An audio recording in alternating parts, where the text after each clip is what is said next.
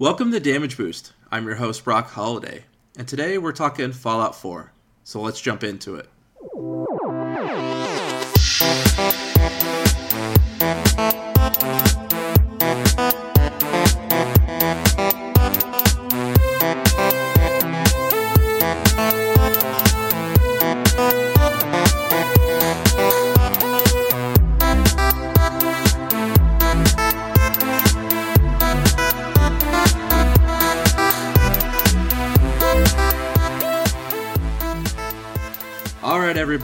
I'm super excited. It's been, God, it's been almost 40 episodes, I think, since you've last been on. 30, maybe? Is that right? It's been a while. I think it was when I was in the 20s still, and we're this will be in the 70s, so it's been a little bit. Uh, but he's my Fallout man, Fallout man, excuse me, uh, Kevin Hartwig from a friend of S- Super GG Radio. Yeah, yeah. Friend, of, friend of Super GG Radio. I'm friendly with Super GG Radio. Depends on the day. I've been And you- trying to slowly poach you from them, but I don't know if they're gonna let it happen. Listen, they if they're if the game the game they're playing right now is acting like they don't give a shit about me, so it's it's making me feel like uh, like They're- vying for a parent's attention. So that's I'm feeling that. And as for it being 40 episodes since the last time we talked about Fallout together, um, Fallout is just that sweater uh, in your bottom drawer that uh, you hoped after you purchased it, like and washed it a few times, it would get a little bit less stiff, um, and it just never did. um, but it's still comfortable and it fits you even when you're at your fattest. Um, that's so so. I'm glad to be wearing that sweater with Fallout 4 right now. I am too. I, in preparation for this, and we were both excited about it. We disagreed on New Vegas, which is the last one we did, and we decided not to do 76. Although canonically, I think it's the next. It's between Vegas and four. I From- think. From from a chronological perspective, Fallout 76 happens first. Oh, does it? Oh, yeah, yeah, because oh. it happens right after the bombs. Well, ten years. Um, it's uh, it had so much potential, but this is not the Fallout seventy six episode. No. we will do This is the fun episode. Okay, this is the this is the this is the one where we talk about how Fallout Four is a fantastic video game. Yes, and we've had this discussion on the last episode we did, but don't talk about this game on social media because all you hear is, well, New Vegas this, New Vegas is better. Fuck off with that shit, people. We're allowed to like Fallout 4. It doesn't. They don't have to be compared. They're different games. You know? You Yeah, to- and they, and they're different. and and and where where Fallout New Vegas throws a lot of quantity at you, um, Fallout Four makes you sort of oh boy that's a big difference for me in my experience playing this game uh, Fallout Four compared to New Vegas was New Vegas is the kind of game where you you get it and you get in there and you get started and you play for a while and you're like fuck this is awesome. It would be cool to play like blank and then you start a new playthrough right there. Yep. and you're like fuck this is also still awesome. Like like so i i can't tell you how many times i've started uh and and made new um new vegas characters like in the time that i played that game whereas with fallout 4 and i think this is partly a level cap issue because that's a big the big character development change i think in this Right. um, was there's no level cap for your character in Fallout 4. So, uh, and enemies continue with unique varieties up through like level 110 in this game. Right. So there's enemy variants that you will not hit unless you're at least level like 95 or 100. Which I I had, I had fun with. I Yeah. thought it was good. I Oh, yeah. and kind of let's start. Let's start at the beginning. Actually, Yes. I I want to something that struck me um, that I honestly hadn't experienced until this time. I had always skipped the opening cinematic with uh, him practicing and the speech, uh, and it's not Ron Perlman this time for the first time ever, right? Uh, who does the war war war never changes because he had done it every time up until this point, I Right. Uh, which yeah, bummer, but you know it made sense for the game, like for the the guy who does the voice acting for your character in this.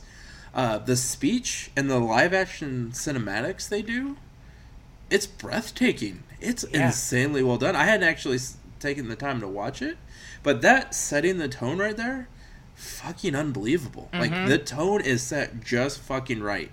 Like from moment one, it is it's a Fallout game, but you're feeling more than just like, oh yeah, it's gonna be fun and like all the crazy shit. Yeah. You're like, okay, I'm feeling like, and a, for me it was almost like I'm feeling the heartbreak for what this person's about to lose. Like, Oh, and yeah. like he that he knew he was about to lose because he had he had unfortunately had to fight and he had to, and he thought he was done. You know, he thought this was over.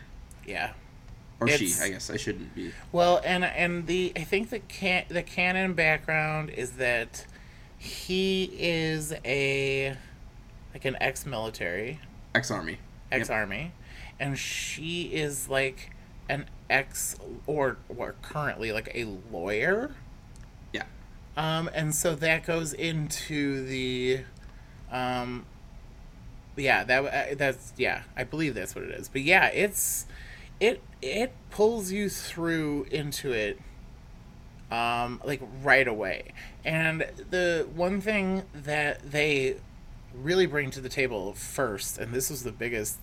Um, one of the biggest selling points for the game to me, and I remember hearing about it leading up to the release, was that finally because there were trailers out finally like they didn't like pick a color palette Yes. that was Oh, God. limited so like you know like we all know like fallout 3 everything is sort of green and like it's great i think it's amazing Yeah. um and i love it and fallout new vegas everything is more like orangey like like brown, It's brown. It's tingy ugly. because New it's all Vegas is an ugly game. it's it is It's really ugly. It, it is. It's not and and Fallout 4 is they brought the color palette into like modern times. I felt like Yeah. and really just went for it and I think it completely it, it made it spectacular. It really, really did. And I think that the Cole actually having a color palette thing worked, especially for the before the bombs fall uh, sequence. Yes, that's that's it it makes it and and I appreciate that it didn't like change after that sequence, although that might have been a cool creative choice.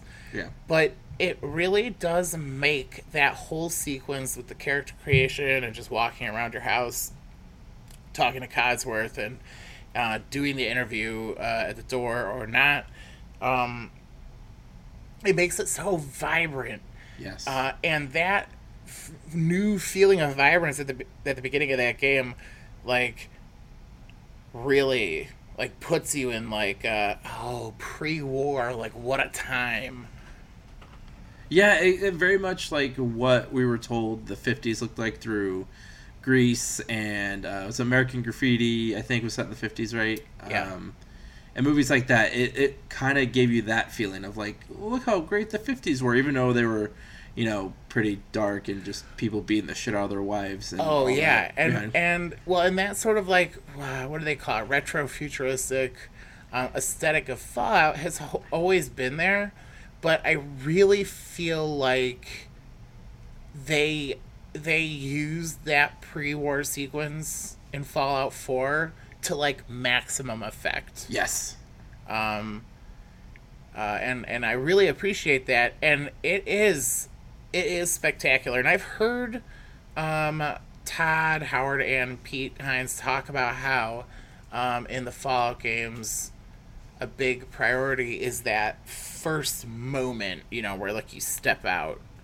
Um, like in Fallout 3 when you finally finish all the intro sequence like and you like you step out um, from from the the vault, it's it is like a big like wow, reveal sitch, um, and uh, Fallout Four um, does it better than all of them. Yep.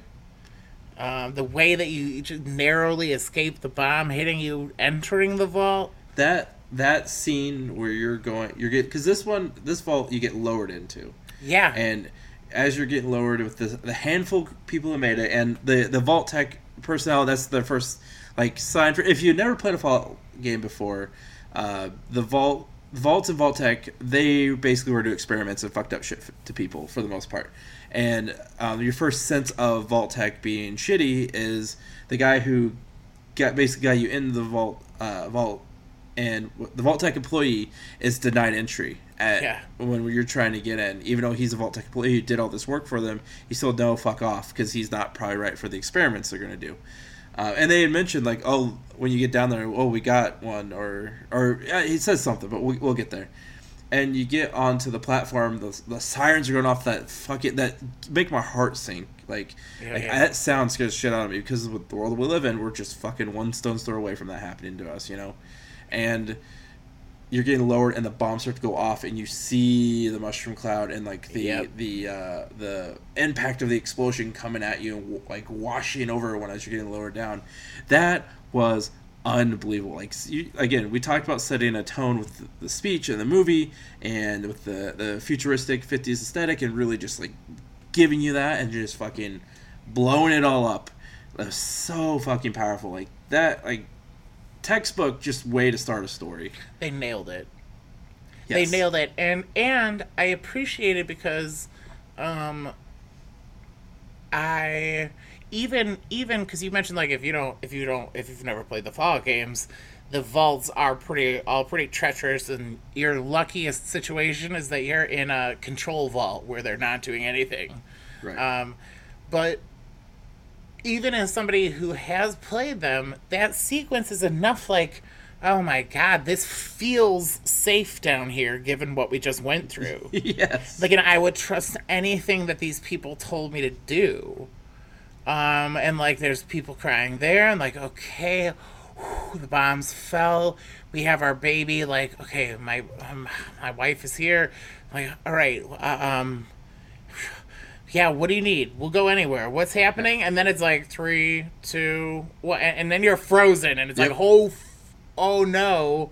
And Like so, even knowing that there was something nefarious that was going to be happening, um, They lie about that part too. They said just get in there for a quick like something, and Yeah. like they don't tell you to get frozen. and, And, they, it's a great. They have a great bait line, which I love every time I play the game, um, where the automated voice is like, um, like a bunch of sounds happen, and then the, the voice is like, um, procedure complete. And you're like, oh, okay, that was quick. And then it's like, in three, Oh. two, one. And then you, that's when it all starts to freeze, and you're like, oh boy.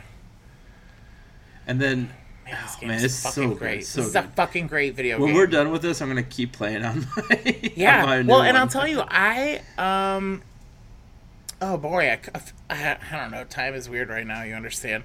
Right. Um, but a couple weeks ago, I had started a new Fallout 4 playthrough because I was like, I should, I should have an idea, like, um, you know, just thinking ahead.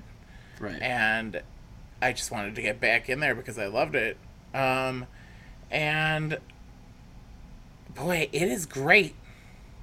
I played it on survival again, or I started it on survival, and then when I went to go play it yesterday, my saves are gone. I don't know what happened, um, but that's just the, the you know that's the way it is right now. right. And it's it's 2020 in a nutshell, really. We will. I do want to be sure, and we can talk about it right now, even baby. Um, survival mode in this game. I'm not sure if you played it at all. I've dabbled. I've Okay. dabbled. Um, unfortunately, with like Fallout, it does take up a lot of time, and Oh, having yeah. kids, uh, like I love to would give to get more survival mode, uh, but it just unfortunately it when I, I for this I want to especially like play as much as I could before um, we ended Oh, up totally. recording just to kind of get refreshed. But no, I love like the idea of it, and I what I have tried it, I I think it you know, it it, it adds a whole new element to make the game really fresh. Yeah, that that was exactly my experience. Was my first play through the game. It was just on like very hard or whatever, um, on regular, like not survival mode, and my first character probably was like four four hundred hours or something like that, where I just did like fucking everything. Um, and this was probably still before the, um, uh, the DLCs came out. And so then, um, when I started my second character, I was like, well, this survival mode's really, really intriguing to me. Uh, I didn't really do much like settlement building in my first playthrough. I did do some stuff, but like there's so much in the game that you can easily like be like, well, I'm gonna go. I'd I'd rather focus on, you know, like uh, uh, activities A through F rather than you know Def- yeah, this def- one right now. Um, but in my second playthrough uh, on survival mode, it was a totally new video game. I found myself engaging mechanics that I never engaged before. I I interestingly sort of like the game the way the game shook out in, in the first like 5 or 10 levels like guided my character rather than me building my character like and like playing that character. The game just like the shakes that i got or like the loot that i picked up guided the way that i played the game. And then specifically like uh, i remember uh i like really early i probably like level four or five i found like a freezing like a legendary combat knife. It was a switchblade i'm sorry. Oh boy. This fucking weapon best legendary weapon i ever found. Switchblade with freezing um chance. And because the switchblade is so few ap to use um you can you get a ton of chances to freeze. You're right. Okay, so like that because I found that I was like, well, I'm gonna go full stealth melee then, Would and you- it meant that like I had fights where the engagement was like me, like the Death Claw, perfect example. The Death Claw in, um, I'm sure you just played through this. Uh, uh, when you find Preston and his whole crew. The the Raiders and the Deathclaw is Yeah. the first thing you encounter. Um, so that whole sequence where the Death Claw Yeah. comes up at the beginning, and you've got a minigun and the power armor. My combat and that was like, was like getting in there in vats, stabbing it until it froze. Okay, yeah, right.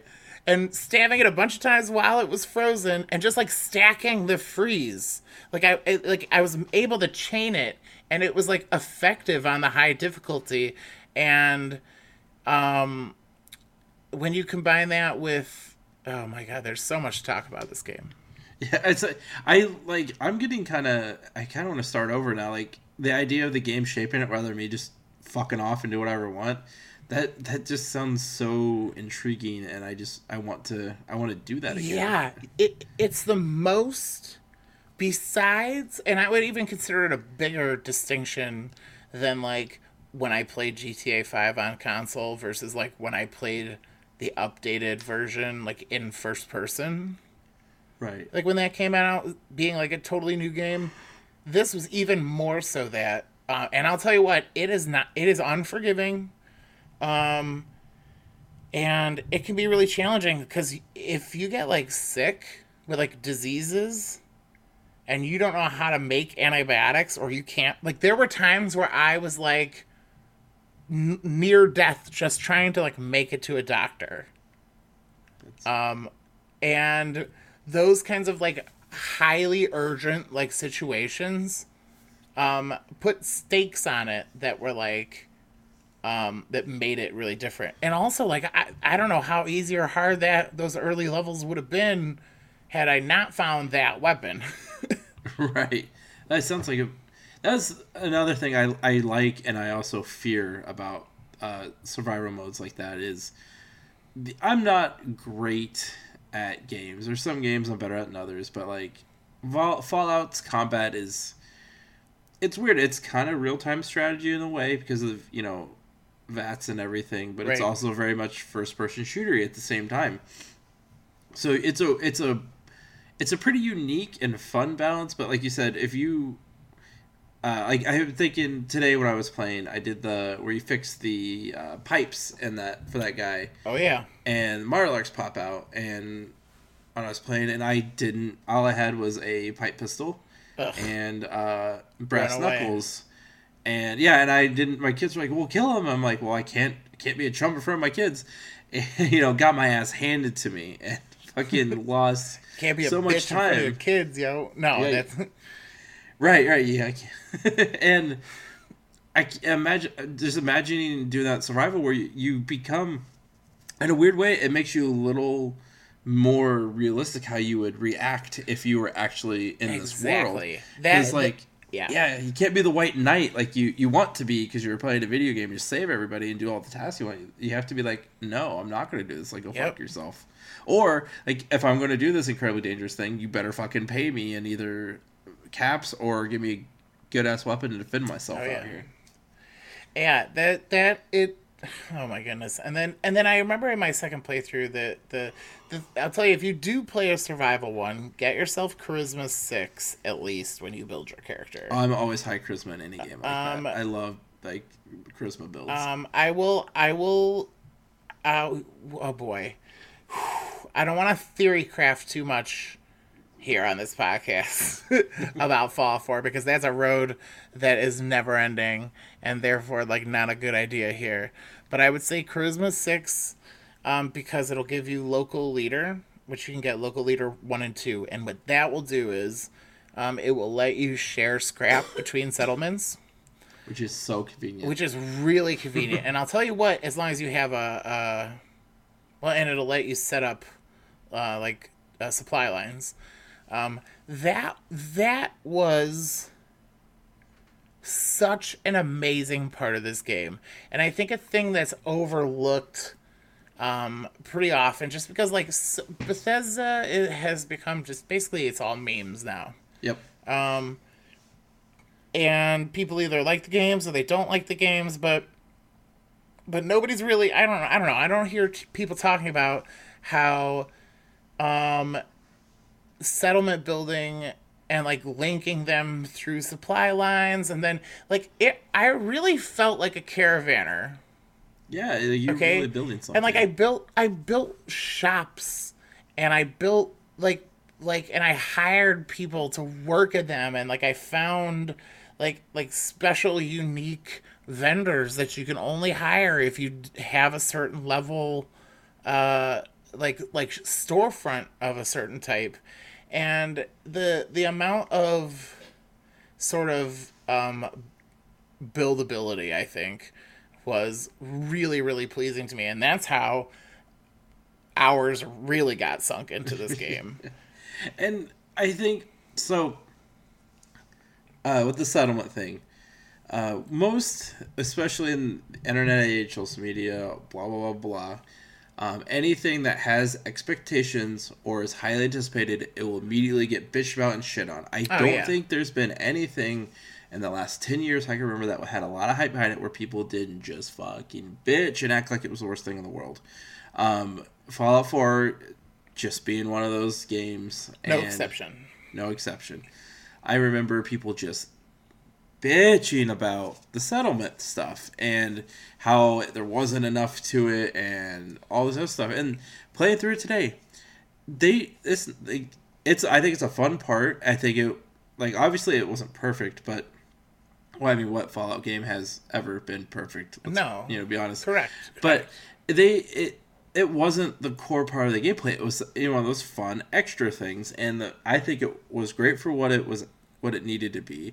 Uh, you know, you can set up defenses pretty well. You set up your food, uh, you customize stuff like you said. Build those custom shops. Hire you know you got to make sure you have people doing the crops, uh, running the shops. Uh, you have to have supply lines if you want to get shit between, or you're fast traveling to get Yep. stuff from here to there. If and you there's got- no fast traveling in survival that's true. So like even then, like that's it's even, even, more, more, valuable essential because if you need to build some defenses here or there, and you have to travel all the way across the map because you're not fast traveling, like Jesus Christ, that's that's that would be awful. It, it was so it's so at the same time though, like about that repeated traveling, I it got to the point where I because I think one of the other things on survival is that enemies respawn less often.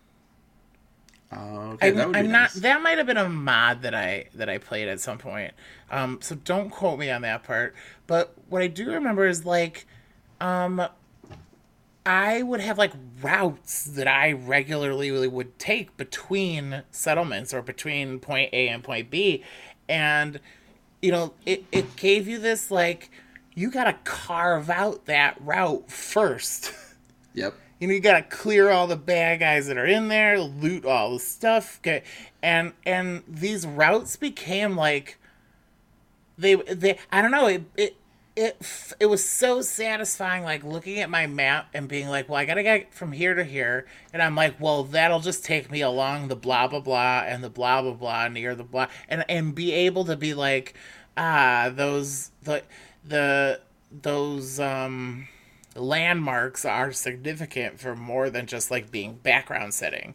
And you know like or or when i, I arrive back at red rocket uh, up in the the northwest where i built my main like original home like that that's like an ah, i'm home. I could drop my shit off. The bed is over. Like it was very it Right. felt i really felt that in this game uh, especially on on, on that survival mode You're, you're trail bra- blazing on top of, you know, uh, I'm trying. I lost for words, but you know, you're you're doing it. Like it's not just oh, yeah, I just fast traveled here there. Like you you made that path. Yeah. You you learned. You took the time. You know, it's how I can Im- I can imagine people who actually like go out in the woods and either like like truly survive and hunt like feel when they're doing Yeah. it is that like hey i'm kind of in touch with a more primitive part of my ancestry like, like that yeah, this is part of my dna that i am and that's in us and i'm i'm unlocking it by doing this. I, i'm feeling something that you know my my gener- my people haven't felt for hundreds of years or some crap like that you know and i that's it's weird to say that a video game can kind of give you that but, i bet it, can. Yeah, but it definitely can. Well, and and maybe maybe you have me back on again to talk about Red Dead Redemption 2. I haven't played two. I watched you play a lot of it. Oh boy, um, it's juice, but that's a whole nother thing. but th- but I got a similar feeling from that as this, um, and then there's this like in in that same vein, like you get into this cycle of like making choices in the game that are like logical choices that might happen in reality, um, and that is a testament to like the way that these systems were balanced. You know, so like you're you're you're moving along like carving out your path like across trying to get to um, Diamond City and you've learned a little bit here and there and and and um, you're exploring and you go okay well I have a quest that takes me over there I need to build a settlement nearby to like stage operations in that area out of um, just as like a, a way to make it easy to drop off loot it all becomes loot management Right. it's a lot of loot management. Um, but the way that they built crafting in this game means that all the loot has its value. that I that was one of the big things that I was super excited about. Is like having all this junk. It all fucking matters now. Oh Like, yeah, Finding this shit, it it fucking matters. Every bit of this it. shit fucking matters. every bit of it. The weapons and the armor modding, the way that they incorporated. you- Now listen, there's always a few design choices where I'm like, well, I feel like this outfit should have been an underneath armor skin, like the way that like there's that there's that critical eye that I have where I'm like, I wish I could wear this with other armor pieces, but like, um. First of all, there's very simple mods to fix that kind of stuff that came out eventually. And second of all, the armor piece um like uh like segmenting or whatever you want to call it, like like it uh it was great. Shoulder pieces, leg pieces, chest pieces, helmet, but then there's also unders, um, being able to mix and match, being able to build what you want. Um, legendaries now listen legendary the legendary system came with plenty of ridiculous things like like a burning cryolator or a you know like like a freezing flamethrower, like stuff like that is always going to have like a dice roll's chance of being created, but um it it was great. It was, and I think all the best parts of '76 were taken for what they started in four. Oh, absolutely. And that and what brought me and kept me in Fallout 76 as long as it did was was the the the settlement building. Because it was a much better than Fallout 4 Yes. um, in terms of the optimization. Um, and B, you could build them anywhere. So like you could be walking around and be like, "This place is gorgeous. I'm building a house here," um, and you could just do that. Uh, and because Fallout Four and Fallout 76, because the the places are just such good environments to just be in, um, they benefit from that and that's one of the things like fallout 4 like i it's just a good game to be in It, it, is, and so that kind of brings me to the point. Next point I want to get to was it or is that um, one of the things people again because it's not New Vegas bitch about is that the dialogue choices are technically shorter because you only see like a snippet of what you're gonna say, but you're also you're you have a voice actor who is speaking Sure. when you give these answers, which I think added a lot more um, immersion it made, immersion. It made me care about i think the I think story that so the much more. female voice actor uh, or, or, yeah female voice actor for the for your character um is much better i was i found her to be a much more compelling uh, uh, voice actor than the male character, who was not bad. Yeah, yeah. I Uh, think he did a, wasn't a fine the job. Voicing the voicing options are like the voicing aspect is not what I I never had a problem with that. Um, and I don't necessarily need to have every dialogue option read exactly as the character would say it. Um, but I did feel like the dialogue choices were kind of samey. Like yeah. and then, and not necessarily, not all the time. Um, but I but I I wish that there were more times where there were more than four choices because I really and I love this game, man. But I really did feel like um and for with no connection to New Vegas at all. Like forget New Vegas. In fact, let's talk about Cyberpunk for a second. Cyberpunk We, we- we might have to refund this podcast. I know, I know, Cyberpunk. it's okay. We haven't told anybody that they're gonna have to refund, but we're gonna do it. Um, no, so so Cyberpunk, um, voiced voiced main character, okay, right. um, and a variety of of uh, dialogue choices, and the dialogue choices do not like say verbatim. Like the text is not verbatim what the voice actor is saying. Right. um but i still felt like choices mattered more.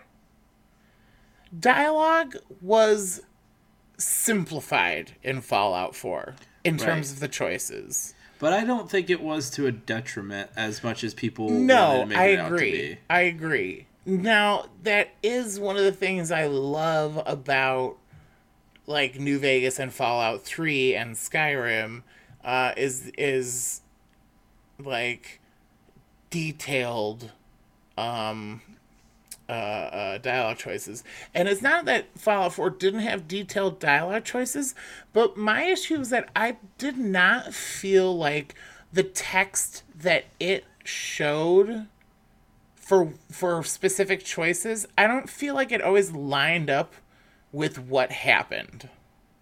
Yeah, yeah. So like that. so like there's like the meme that it was like there's yes or sassy yes or yes but later or no but yes.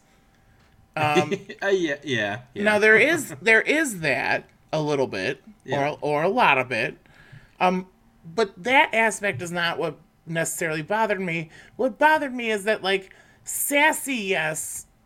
It the text might be like playful sassy, but like the way that the the it, or whatever the person says is like way it has like a way different vibe.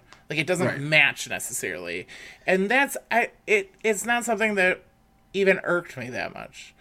But I have to say that um that the streamlined dialogue in lieu like like it because of having voiced a- uh, actors um i can handle that i can handle that balance because i do think that they acted it well Yeah, that was, that was another point I wanted to make. Uh, with that is, yeah, there was definitely the the whole yes, sassy yes thing. Was I it, it did take away at times, and you're right. I also agree it was hard to match a tone uh, for some of the answers. I think like I, it has to be almost near impossible to be good at uh, video game voices or voice acting, especially to ga- games Oh, like yeah. this where it's there's so much to it and like you don't know the tonal you're not Oh, seeing yeah. what you're doing. And like you I cannot and like people are people are people are uh, overlaying their own emotions and experiences because they're because it's they're it's role playing so like you want to be able to be and do anything you are. Yes. Um, so there's like adding a voice has that risk of like we're making it so it pulls people out of their own like like this isn't them anymore. But like I don't think that like please like stop. Okay? Like I can still role play as Geralt in The Witcher 3 and I'm not losing anything. right You know what I mean? yeah yeah i think i mean video games regardless of what the character's doing you, you know you're i you you feel a connection you're playing Yeah. as that character uh one of the ones that got me the most was uh is it event horizon i think for ps4 not, or i'm not that's not the movie right am i thinking Well, there is the saying movie? Event Horizon, which No, is amazing. that's not, that's but- not what it called. It's called. It's the oh god. It's what with all like the all the animals are metal and you play as and you but humans Oh, are kinda like Horizon. Zero Dawn. Yes, thank you. I said Event Horizon. That's not what I meant. Oh, Horizon that's Zero so funny. Dawn. I just started that this morning. Oh, it's so fucking good. Awesome. Oh, I love that game. Ugh. It's so good. I'm gonna have to jump Uh, into it after this. Yeah, like uh, I am not a primitive-ish human uh, and fighting giant robot, you know, animals, but I got lost in that game. I got lost in the story. I felt for my character. So yeah, I, I I get like why people didn't want to change, but I didn't think it was to a detriment. People So- people have people have expectations, uh, and they don't care to generally alter these expectations. Right, and there's uh, and let's just be real. There's just so much fucking gatekeeping bullshit in gaming. Oh yeah, it's dumb. It's dumb. Well, I mean, I think that exists probably everywhere. Like like the, the people who were reviewing books for the New York Times. I don't know. Hey, for anybody who's reviewing books for the New York Times, I don't know any of you. These are arbitrary things that I'm saying. Like there's got to be some gatekeeping in like in like those any any kind of media based industries like there's gonna be like elitism at, at levels. Um, so that doesn't surprise me. Um, it does surprise me when people they're like i can't believe that there's misogyny in video games. I'm like there's misogyny that permeates literally every aspect of american culture. Yep. um, the world in a lot of ways world culture. Yeah, like world- almost any yeah, society yeah, world culture, no doubt. and like no probably more in world culture.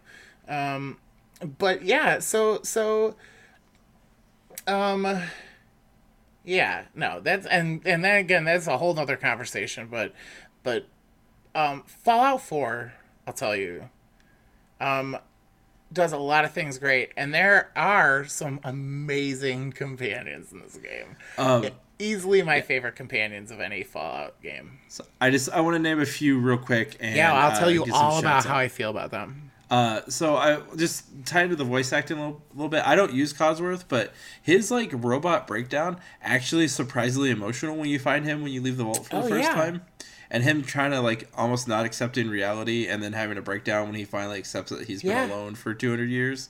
Uh, Oh, that got me. Codsworth. Um, I don't use him. Uh, Uh, ma'am. Uh, no, but- usually I just I let him hang out.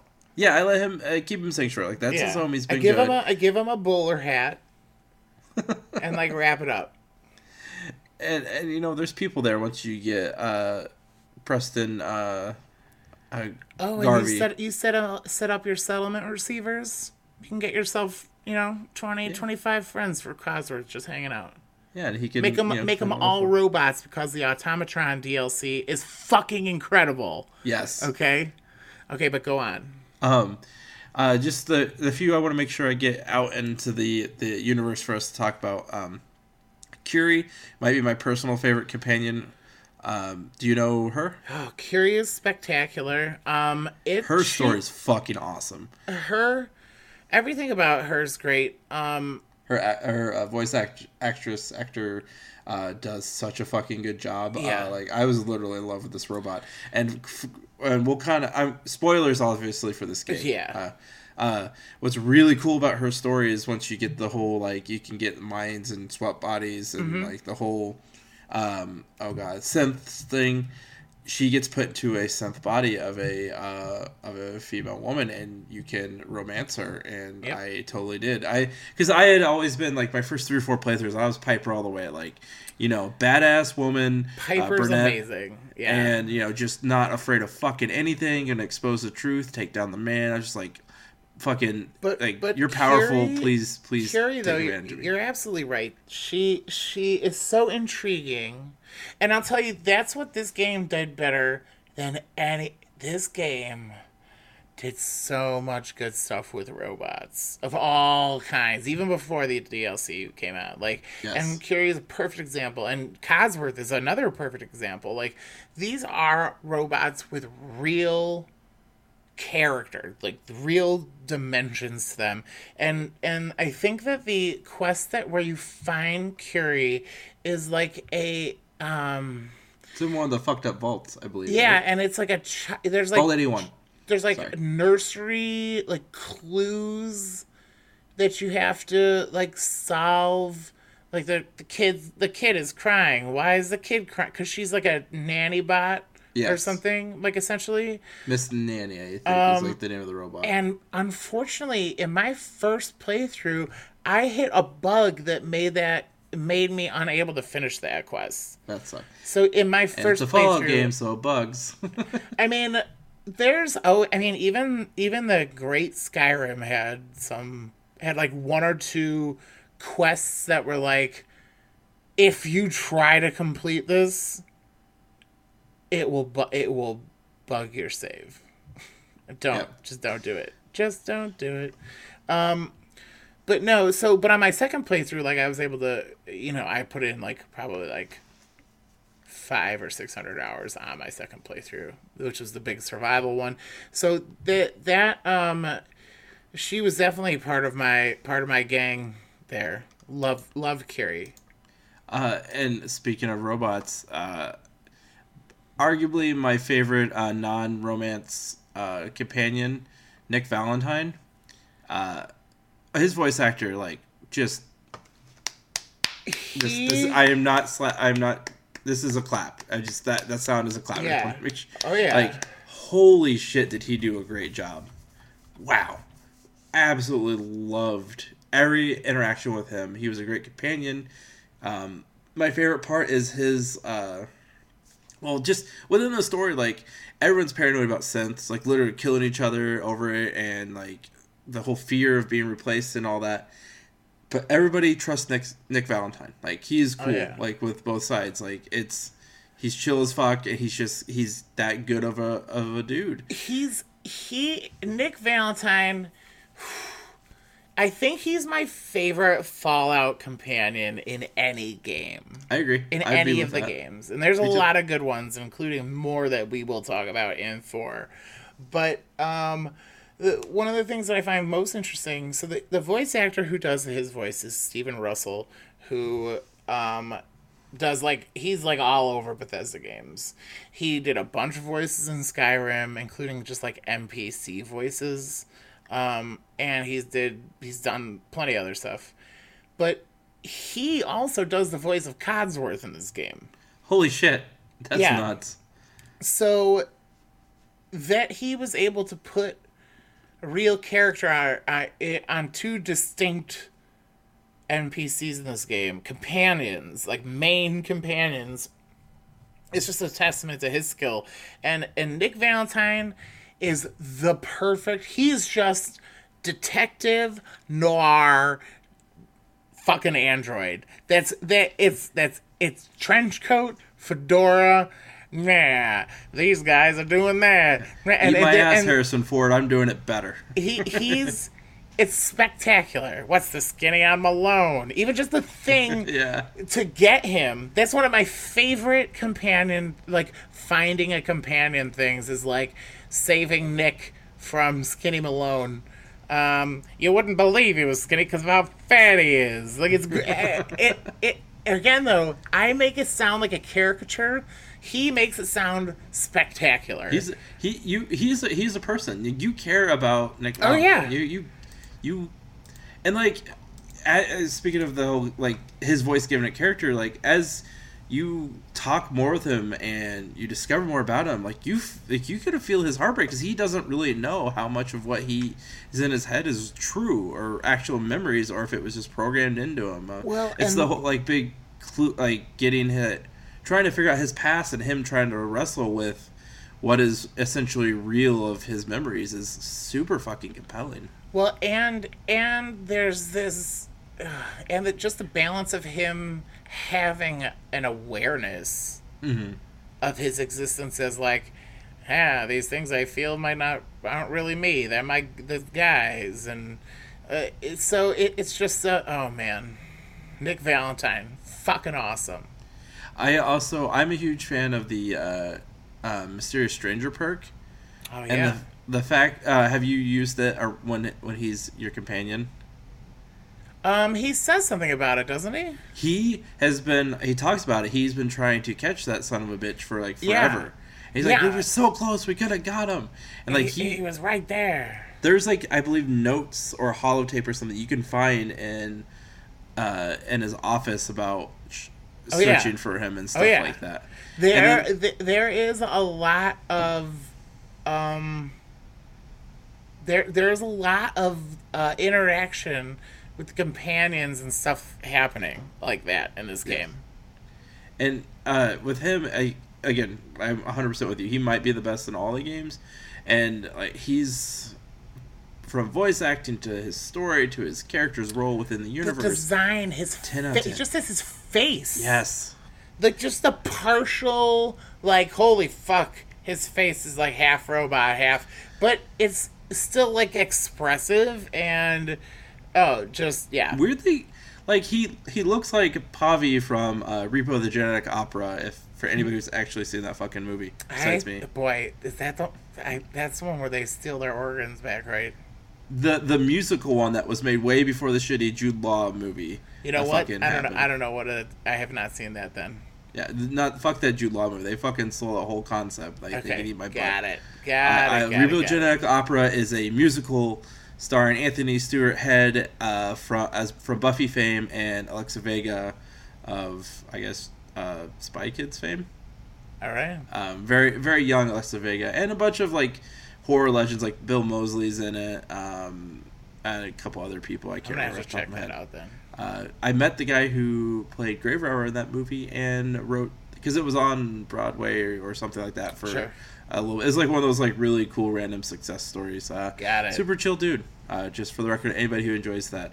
But yeah, we'll we'll we'll, we'll circle back to Fallout. Um, also, I just want to not as interesting as a robot, but I still like in terms of just the the stories with these companions. Like, not that the main we'll talk about the main story, but the companion stuff's really fucking riveting. Uh, Paladin Danse.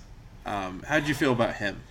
Well, okay, so interestingly, uh, in in Fallout Three, uh, and in New Vegas, although less so in New Vegas, uh, but in Fallout 3, um, the Brotherhood is like, they're heroes pretty right away. Yep. Um, like you're, you're out there, you at least like, you, you potentially could stumble upon um, you know, like the Lions Den crew, and they bring you back, and and they, they, you know, the Brotherhood can help you out and all that stuff. Blah blah blah blah. Fallout Three. Um, we did that episode, uh, and then and then a new Ve- uh, New Vegas, like you find find their bunker, and they're still they're pretty exclusionary. It's a I feel like it's a more accurate look uh, of the Brotherhood there in New Vegas, and then sort of same thing in in Fallout Four. Um, they're pretty iffy. I think for, this is just my my my primitive brain uh, interpreting the story. So if I'm way off, uh, don't get mad. I'm just a man who trying his best to figure shit out. But I kind of took it as the whole increased level of threats from uh, God. What's the name of the Is it the Syndicate? The um the Institute. Institute. Sorry, yeah, the Institute. Uh, the Institute and uh, the whole synth thing drove them to be more like almost like the Imperials in Star Wars, like Oh, where they yeah. think they're making the world better with this like kind of martial law, uh, like we're doing the right thing, doing the things other people won't do, rule with an iron fist, not because we want to rule, but because it's what's best for the people and they don't know it.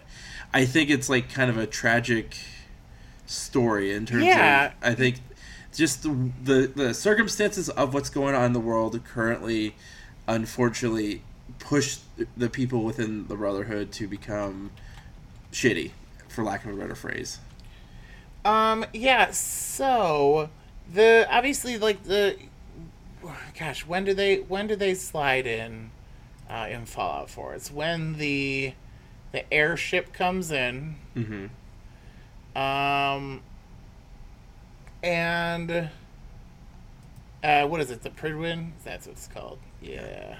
Fuck man. This i just want to point game out that we're almost an hour yo. in and we we we both i know we both still have so much more we want to say Oh yeah. it's this is gonna be a long episode people so yeah, and that's up. and that's fine. So anyway, so Maxson Maxson comes in on the Prydwen, and uh, all that stuff, and it's it's epically staged, but like he is pretty like techno fascist, like he's very severe about it, um, which if you like, and he's a kid in Fallout Three. Yes Like, and he's one of the people from Fallout 3 who's in this game. Um, and, but now he's like, he's in charge, and they're coming to fuck up the Institute. Now, listen, the Institute is pretty clearly bad in this game. Um, but the, the Brotherhood is, is, they don't operate, uh, you know, they're they're sort of in a gray area in my opinion. But that makes Paladin Danse um so much more compelling because like spoiler alert, like he is a synth. mm-hmm. Um and you don't find that out until like he doesn't die um when he gets like blasted with a rocket uh later in the game. Um like he you're fighting a bunch of synths, fighting, fighting, fighting, and you have to like I, I don't remember what the quest is. Um, you you're basically like in a, a bunker, like a launch silo. with like a lot of those like kind of primitive uh iRobot looking synths yes, the early yeah. the early gen ones, and uh, which by the way are terrifying when you're Yeah, did not like when you're sneaking through there and it's like movement detected. It's it is. They did a good job. yep they did a good job on that. Um, and then Danse, you know, like thinks he's sacrificing himself to do something, but then doesn't die, and he's like, um, am I a synth? So the fact that like he's in the Brotherhood, discovers he's a synth, that conflict, great story. Like great, Yes. great stuff. and then um if i remember correctly he kind of um runs away. Like he Correct. he because he he still has in this mind because he's very like think kind of almost like captain america like how they he he thinks of being in the army and and the first movie of just like over idealistic patriotic like for you know country and all that. He's kind of that way within the brotherhood although like some people there are shitty and just fucking like jaded. He he seems pretty idealistic about the whole thing that he is he's truly doing this to save the world, and he doesn't seem to have any like necessary hate towards anything. He's just doing his duty, Mhm. uh, in, in the most like, Following orders. Yep. But in that like a weird creepy way, and as in like a like I'm like puffy trusted Uh, how Homelander Right. depicts himself when he's in front of the in front of people uh, and the boys kind of type Right. deal. No, no, no. He's he's doing his duty very much. And well, and that's what makes it more compelling when he tragic. figures out. tragic because he he almost hates himself. Like Yeah. and that that's like fucked up too. Especially we live in a we're you know I argue we're some progressive individuals and we want people to be who they are without fear and of being hated or or excluded. And the fact that once he figures out who he he truly is, he's like I I gotta leave. Like they'll they'll never accept me, and I don't want basically I don't want them to because you know in a way he kind of accepts being the enemy. Well, and It's that's so the, fucking that's tragic. The brotherhood. That's the brotherhood for you. Like. Um, Also, I did not even the know you could romance It's the him. same story. Well, it's not the same story exactly, but like in in uh, New Vegas, Veronica, one of the uh, companions that you can get, who's a, a Brotherhood scribe, uh, is kicked out of the Brotherhood, um, or or leaves the Brotherhood because they kick out her girlfriend because you can't be gay and in the Brotherhood, apparently. Um, so I didn't know that actually. Uh, fuck the Brotherhood then. yeah, well, and also, and well, and now listen, there's different like the Brotherhood of Steel, like from Fallout Three. They're like a broken off faction. Oh, gotcha. So like ideals change based like in different and, places. and the time is different. yeah, too, but so the that- that western, make the western like original Brotherhood of Steel, like that exists in Fallout New Vegas, that is like, um, uh, like incredibly exclusive or or or uh, what the word is, isolationist and shit. Um, yeah, and they so they kick her out. Um, her her girlfriend, who becomes the girl who gets like chopped up in some of the DLCs. Okay, that's a New Vegas conversation, but that's another Yep. thing.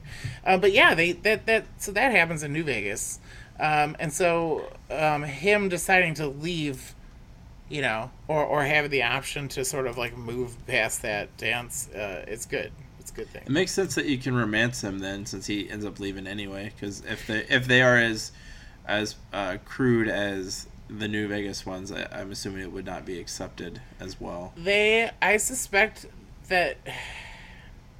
I suspect that they are and they aren't, uh, but I don't know. I, I, um, yeah, that was definitely a thing in New Vegas, though. Um, That's so why I. That's why I always kill all of them. before we, because I want to talk about the different uh, factions, but before we do that, what are some of the companions that you wanna you wanna discuss? Also, dog meat is good boy, ten out of ten, good Absolutely. dog. Five out of seven, perfect dog. Um, okay, so um, obviously Piper uh, is classic. You meet her so early on. Um, She's Uh, just a good character. yeah, I, she's just a great character. awesome. Love, love like a liberty loving journalist. It makes so much sense. It, it was an interest. It was like a perfect, like including like the press as part of this Boston uh, Fallout story um, was really smart on their part uh, because that, that I felt like that was compelling and it really fit in the, in the the nature of like constitutionality and and and all the other like American ideals that that you know are supposedly um, you know all developed in in Boston and everything but uh so she's just I think she's great um I love um Kate so yeah, her story is pretty interesting her too. story is really interesting. I, she's a great companion uh, who you get in like a, a sort of one of the missed opportunities of this game. Um, I believe that she is in the like like the Thunderdome type yeah like deal. the Thunderdome place where like Co- I combat zones technically. yeah like called. they really built it up like you were gonna be able to go in there and like participate in some gladiator stuff awesome. and like um or like like interact with NPCs or do this and it really just like that was frustrating that like I got in there and everybody just aggroes you. There's no there's nothing Yeah. happening. I agree. That was Um, kind of same with the robot races at the racetrack. Um which was hilarious. I'm like, "Wow, I can't bet on these races. Come on, Bethesda, like let me get in there." Get some of that sweet G uh, GT five GTA five money. and Yeah, right, right. Um, no, but like I, I really do like her as a companion. Um, I think she's great. Of course, there is. You can't use like I love using Psycho where your guy's just like fucking kill. Fucking kill. Oh, Well, and, here's she gets mad because It's all about Psycho Buff, man. Psy- you got to make Psycho Buff because Psycho Buff gives you uh, the plus three uh, endurance, which boosts your health pool also. Yep. So it'll be like plus. Oh my god! Oh my god! This game is so fucking good. And she, you help her basically kick a drug habit because I think you end up Yeah. you get the option of taking her to a doctor, so that if you do drugs around her, she gets pissed and you can eventually like she won't Yeah. want to be around you anymore. Yep. Or Yep, hurts yep, your yep. chances of You, romance. you help her become not not a junkie anymore, and it's like kind of cool. Um, because she was basically a fighting slave. yeah, like, she was a fighting slave. You sort of get in there, you free her. Uh, she decides to join you. She definitely, like, I think you can give her drugs or not. I don't remember exactly what the Yeah, progression something of like her her uh, arc is, but um, I, it is compelling. Um, man, who else? Companions. Okay, you can't forget about Hancock. Okay, Uh, Hancock is great. The mayor of Goodneighbor, um, who who who who you walk up to Goodneighbor. Now, poor Goodneighbor was one of the areas that uh, had some frame issues in this game, performance wise. Um, so it never is quite as smooth as you want it to be. Uh, but w- great introduction because like you come in a Goodneighbor and some dude is like pay me or I'll or I'll you know whatever. You got to pay to be here. Uh, and as he's uh, shaking you down Hancock comes up and is like hey pal why you gotta be so mean to this smooth like he's just like a junkie ghoul like criminal mayor. And then he just like stabs the guy in the gut and leaves him. And he's like sorry pal. Um yeah there was something like like like uh, uh comforting about about hancock as the mayor of Goodneighbor. and that kind of reminds me. It, it makes me feel good for ghouls because I remember playing in three, and I think it's uh, yeah at Adam Town where at the bar there's a ghoul working there. He's like, basically you have to like whisper when you're trying to help him because he gets treated like shit by everybody because everyone's like, yeah, fuck ghouls and he's they're like fucking oh, gross. oh i'm sorry i'm sorry boss yeah i think that's i don't remember what his name is I don't either, but, 3, but yeah, he- just the he overall is- treatment of ghouls in the game, and then He to is the see one in a position of power, I was like, "Fuck yeah, man!" Mm-hmm. Mm-hmm. Yeah, so Hancock's great like that, and you know you also meet the uh, uh, the the Vault-Tec rep who you talk at the beginning of the movie, or Yes. at the beginning of the movie, the beginning of the game. Um, you, like you meet his ghoul version uh, in this game. Which it was kind of cool that he survived. But yeah, also it's like he- wait a he- minute, you remember me? Um, Isn't he like kind of like in agony about everything and super pissed off though? Yeah. yeah, that that was a bummer. So, so the one thing I found myself wishing a little bit more for was like, like Diamond City kicks ass, dude. It's awesome. Yeah. There's so much to do. There's so many people to see. I think it's great, great Interesting design. stories. The the like the murdering doctor guy in uh, Diamond City. Oh my god.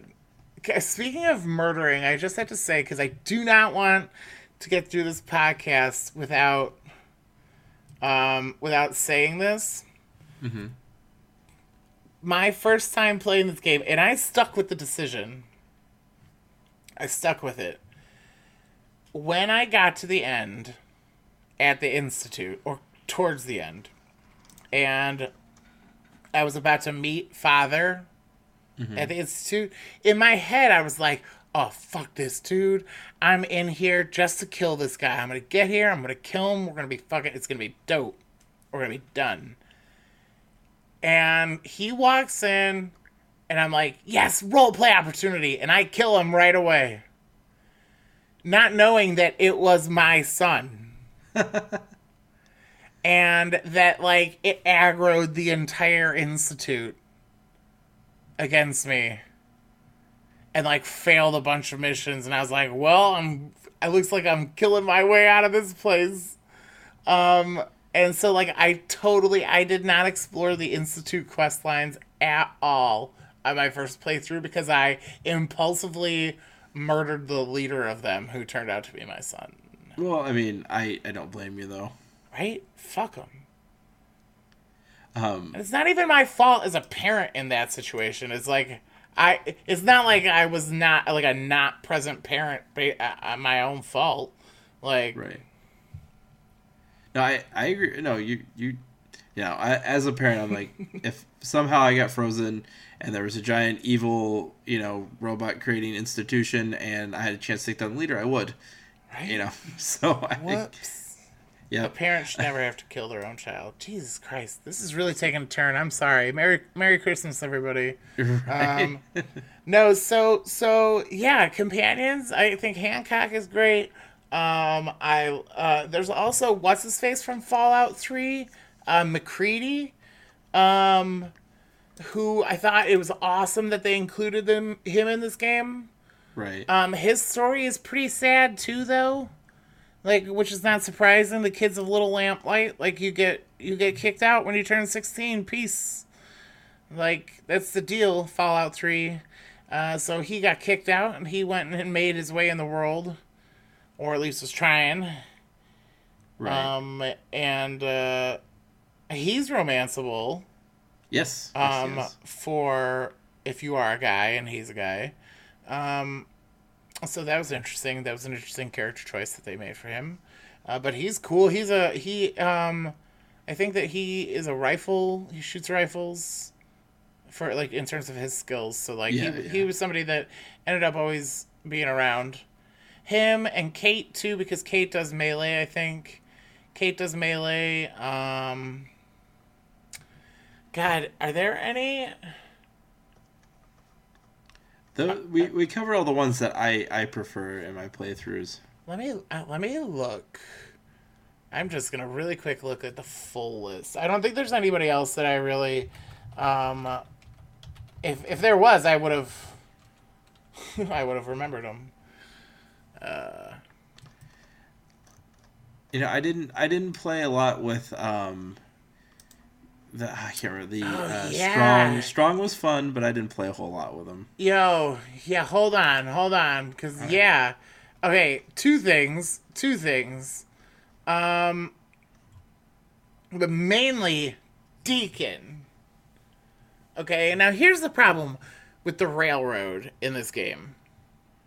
The you meet the railroad and like do their stuff like pretty far into the game and that's that kind of sucks to me because um, the railroad is pretty there's some pretty awesome stuff including deacon um, and when you have him as a companion he will change um, body model Yep. as you like move around because he's like a he's like a sneaker Yep. um and so that that he's really fun um but uh no no i i definitely think the the my favorite is nick valentine. I didn't i did not use strong very much either. Um I, I sort of you know. Yeah yeah that's it man.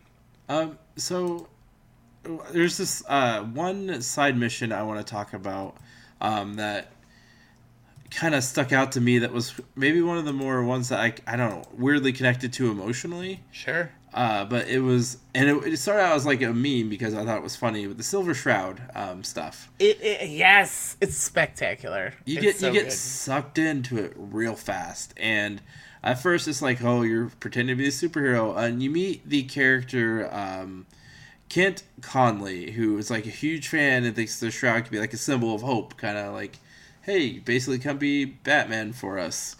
And uh, you really kind of feel for Kent because he's kind of like this. Oh, he's alone because he's kind of weird. He's a little bit of a nerd, and but he really wants to do what he can to make the world a better place in his own little like cowardly way. And he eventually, because you're doing all this shit as a Silver Shroud, gets kidnapped, and he can die um, if you don't save him. Yeah.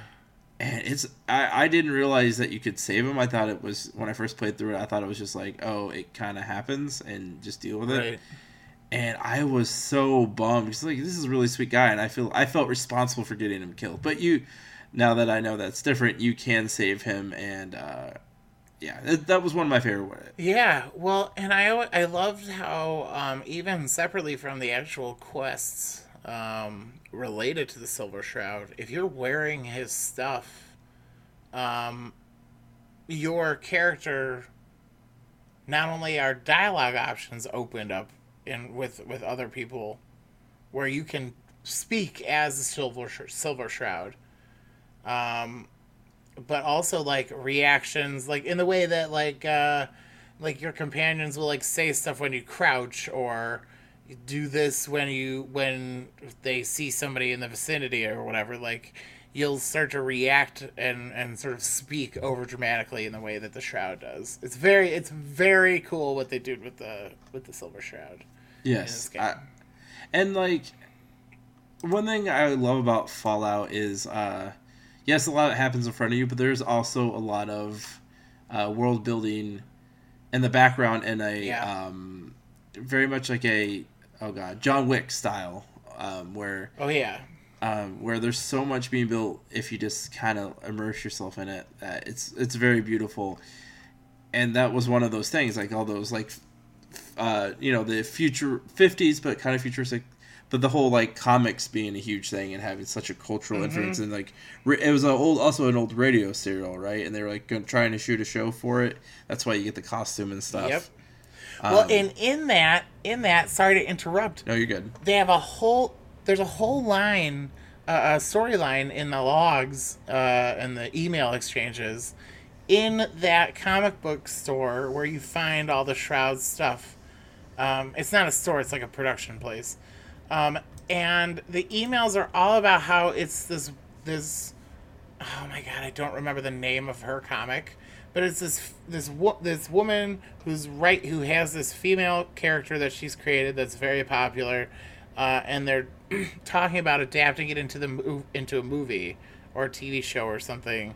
And it's all this drama about like they're gonna replace her with a man as the main writer and like take her character away from her. And it's just like this super compelling like inter like inner office like creative like drama that's create that that that uh, is developed that was really like every time I go through it I'm like man fuck these people and this and then it's just very I don't know it's very cool I, I, I, just, yeah, hundred percent with you on all that.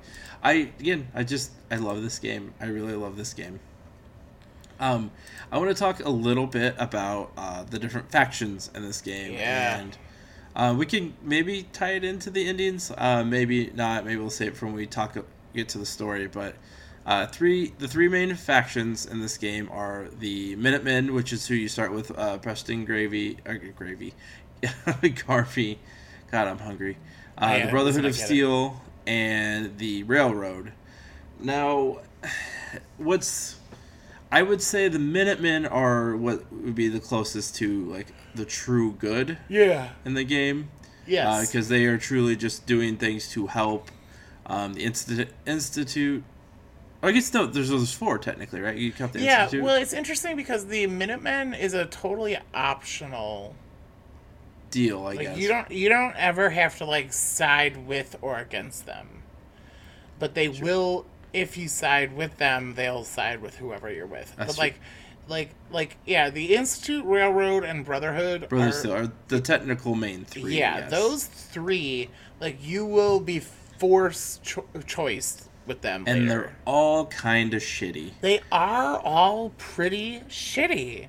Um, I was thankful that on my first, both my first two playthroughs, um, that I really like leaned into the Minutemen stuff, because even though Preston Garvey has become the greatest Fallout meme of all time, um, It's another settlement that needs they your help. are yeah they are. I hate to bother you, but- best.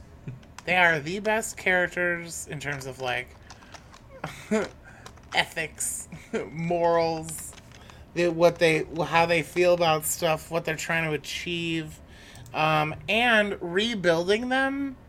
Like you start to see like Minutemen patrols, Yep. uh, like around the wasteland or, uh, or the Commonwealth, and yeah. So so the Institute, it, there's really nothing good about the Institute. The railroad is the I think the most complicated because they're still doing a lot of stuff that's not like they they're they're doing a lot of sitting back and watching. I I think they are very much like liberators to a fault too, where Yeah. they're just like fuck anyone against us, they're the enemy. Yeah. Which is you know, and in terms becomes ironic because the uh, Brotherhood of Steel is also very much like if you sub, you know support these things existing, then well fuck you guys, like Mhm. you're against us. Uh, I, I I I wanted the railroad to be better than what it was. Like not in terms like I think they did a bad job story wise, but like their leader, uh, I just again right off the bat not a fan of her. Just, yeah, like pretty pretty underwhelming in general. I felt the institute was. Yeah, or I mean the, the the railroad. think if hipsters were the re- actual were the actual resistance, kind of felt that way at times. Yeah, Like all bark no bite. Like someone who talks about trying to be progressive but not actually do anything about it. It just like and they do do some stuff uh, and whatever, but it just it did not feel like. I feel like the Minutemen were should have been closer to what the rail or the railroad should have been closer to the Minutemen in yeah. terms of well, like and and and idealism. what I do like about the Minutemen, which I think that they they did not uh, land with the railroad, was when you find the Minutemen, the people that you find of them, like that's it. It's those five people. That's all that's left. They're decimated. Yep. Like they're they are essentially nothing. Like you're rebuilding from the ground up. Um, and so when the Minutemen grow and you feel that it, it like actually like like getting bigger and, and stronger, like there there's more impact to that than with the railroad. You come in and you're like, well, this is a, this already seems like a smooth operating um, system that like now I'm just like sort of a side part in. Yeah, and you kind of feel like you're intruding, like that Yeah. no one truly wants you there at any Well, point. and you stumble upon them by accident, like, uh, or you can, anyways. yeah. Um, but it's just you know, um, that that's there. I think that the the DLC um, factions are more interesting. Uh, I agree with that. um, which, by the way, I, I will we'll talk a little bit about this, because I do love love love the DLC in this game. Um, Far Harbor is So good. it's it is so it's they put so much into it. it's so clear. It's terrifying too. Oh yeah, the fog, the new monster monster designs. Like- it's great. The fog from the fog crawlers to the the oh my god, all ugh, ugh. The mystery of the whole story and everything. Oh, and it's the you can make amazing. it. So good. It's so it's so so so good. There's so many good characters that you meet. Um, there's so many even just like this sort of like ambivalent like um like uh uh like like robots that you meet. Okay, to like the children of Atom that you meet who are like these radical like like oh man. Yeah. There's there's a lot of good stuff happening uh in uh, in Far Harbor. And not to mention that it's fucking massive. It's huge. Okay. DLC in this game is worth your money. Oh, no question. No question about it. Now, I know some people don't like Nuka World as much. I think they're insane. Um, I think Nuka World is is it's different from Far Harbor, but and it maybe is not quite as big. But the space is you like the space in Nuka World was as good as as like the Big Empty in uh in New Vegas, um, where it's sort of like sectioned off uh, into like pods almost. Mm-hmm. Um, and like oh the multicolored ghouls to to collecting oh my god yeah Nuka World very very very good um and the way that there's like politic dynamics in Nuka World um even more so than far harbor i think is is great yeah that this is the first for me where i truly liked all the dlc uh i think for three and uh, new vegas there was take it or leave it for some of them, and we, we covered that sure. I think when we talked about it. But this this one, I was like, yeah, yeah, definitely, like fucking a, let's do it. Yeah, and and and not I think Nuka World was the that was the last one. Um, sounds right. Sounds right. But uh, I will tell you that I appreciated um, that while that that Far Harbor and Nuka World were both fully different spaces. They felt very distinct from the Commonwealth um, in terms of like their own like environmental design. Um, and they were big enough that you could really like sink into these spaces and not feel like you, you're doing the same thing over and over again. Um, Automatron, I love this one. Even maybe, maybe even the way that they released these two was like really well timed. Um, Automatron, by the time it came out, I was so ready to customize and build robots in this game. Yeah. like I had so much like I it, I was like hundreds of hours into my second playthrough and I was just like rolling, and rolling, rolling. We were great. Like I had so much, so much, uh, like like junk supplies just like stored up. I'm like, fuck yeah! Like let me make motherfucking robots in this game. and you, you, you. So there's Ada, who's like the new companion, who's like named and voiced, um, who you can have as your uh, as a companion.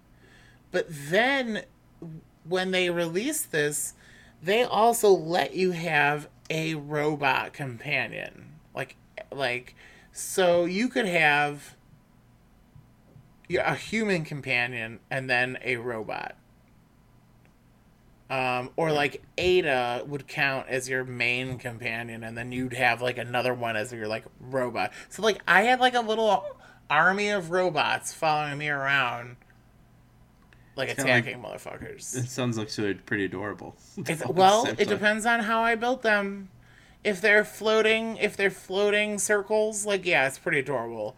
If they're on like sentry bot legs, Not it's so terrifying. Yeah, you know.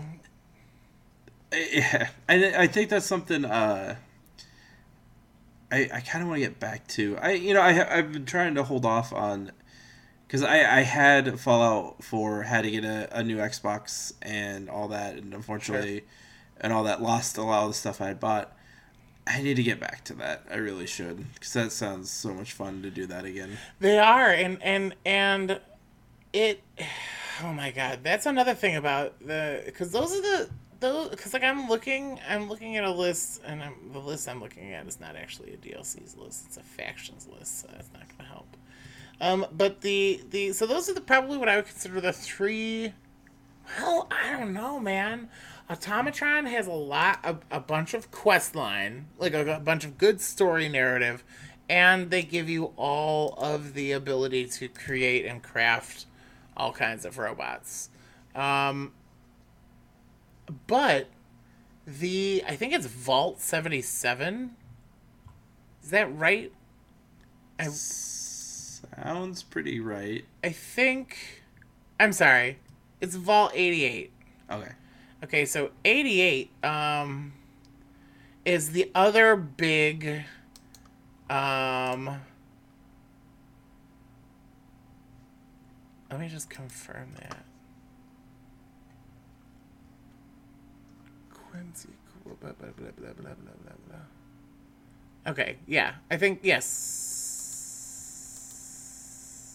I could be totally wrong. I don't know. I don't now. See, now I'm just um, totally Okay, hold on one one second here. Of course, we're not gonna hold on, but the, the, one of the DLCs here is um that like you uncover a vault, like a full vault, um, and you basically like excavate it at the behest of this person, and as you uncover like new spots, um, like you have to like clear them out and kill people or, or kill enemies, which like there's a lot of enemies. Um, but you also can build a giant settlement in it.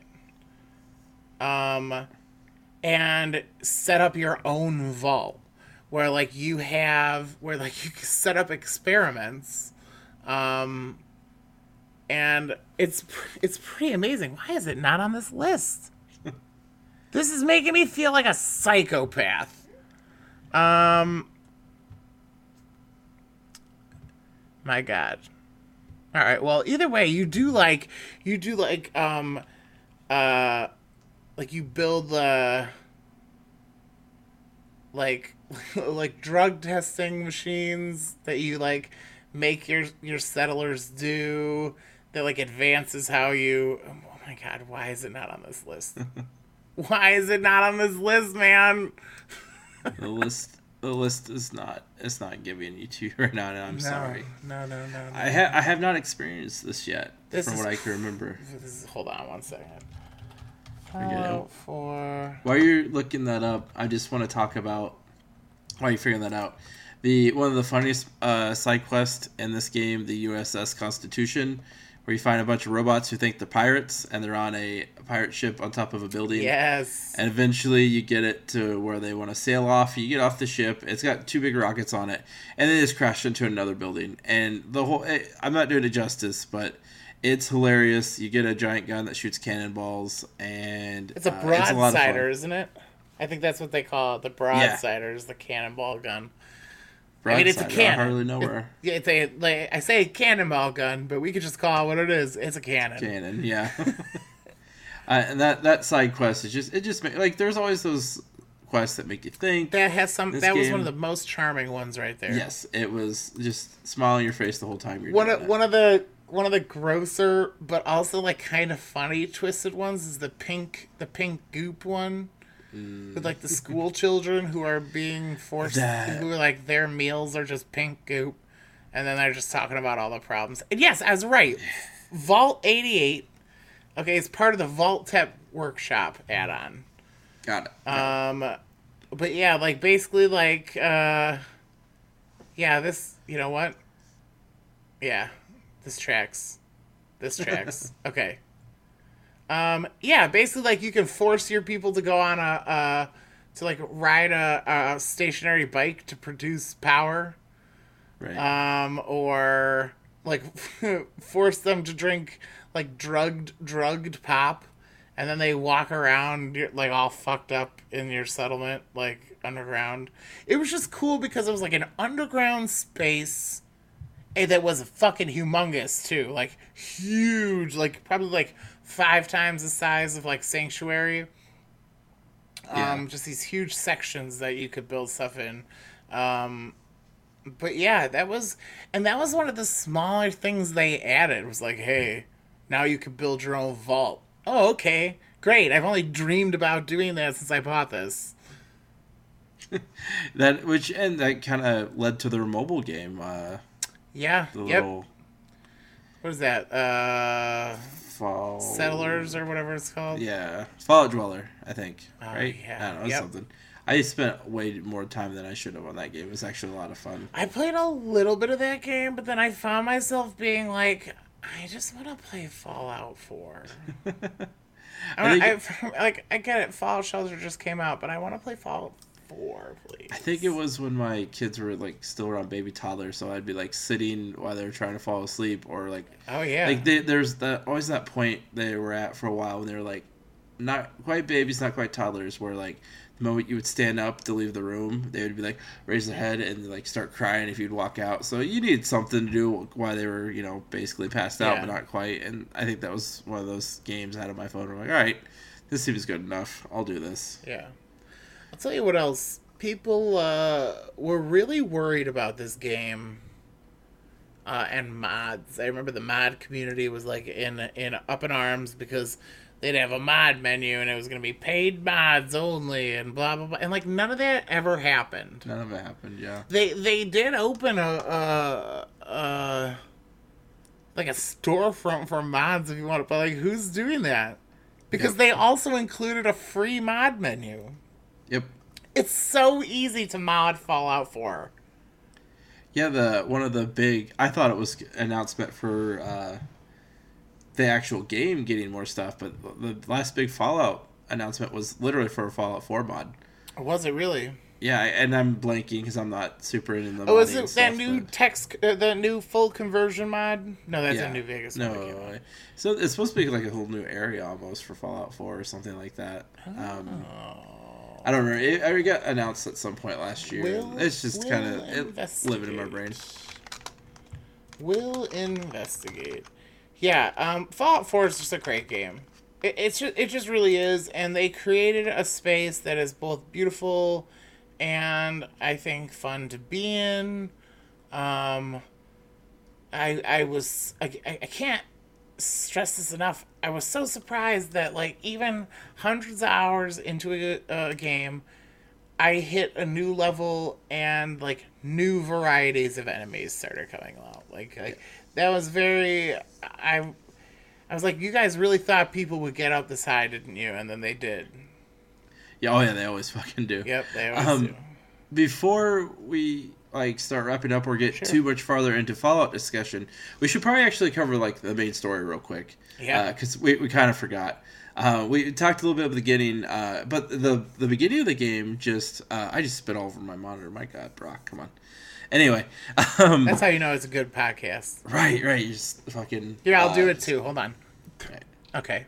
All right, cool. Now we're brothers again. We're buddies. Sweet. Um, with the story, we talked at the beginning. We kind of got, tr- you know, like you do in the when you play a fall game, especially four. We we start at the beginning. It really got to us, and we're like impacted and ready. But then all the interesting side shit start happening, and we forgot. but the story essentially is, you know, you you do the as we covered before, pre-war. You're with your wife or your husband, whichever character you decide. You have a little baby boy, Sean. Uh, bombs go off. You get cryo frozen, um, and your partner when they wake you guys up. Somehow you wake up for this. Like i get it's for story purposes but whatever. Like that doesn't quite make a lot of sense. Uh, you see the guy who kellogg i believe right? Yep. That's right. um, take take sh- and a worker takes uh, sean and of course you know your significant other's not having that shit shoots her right in the head kills her.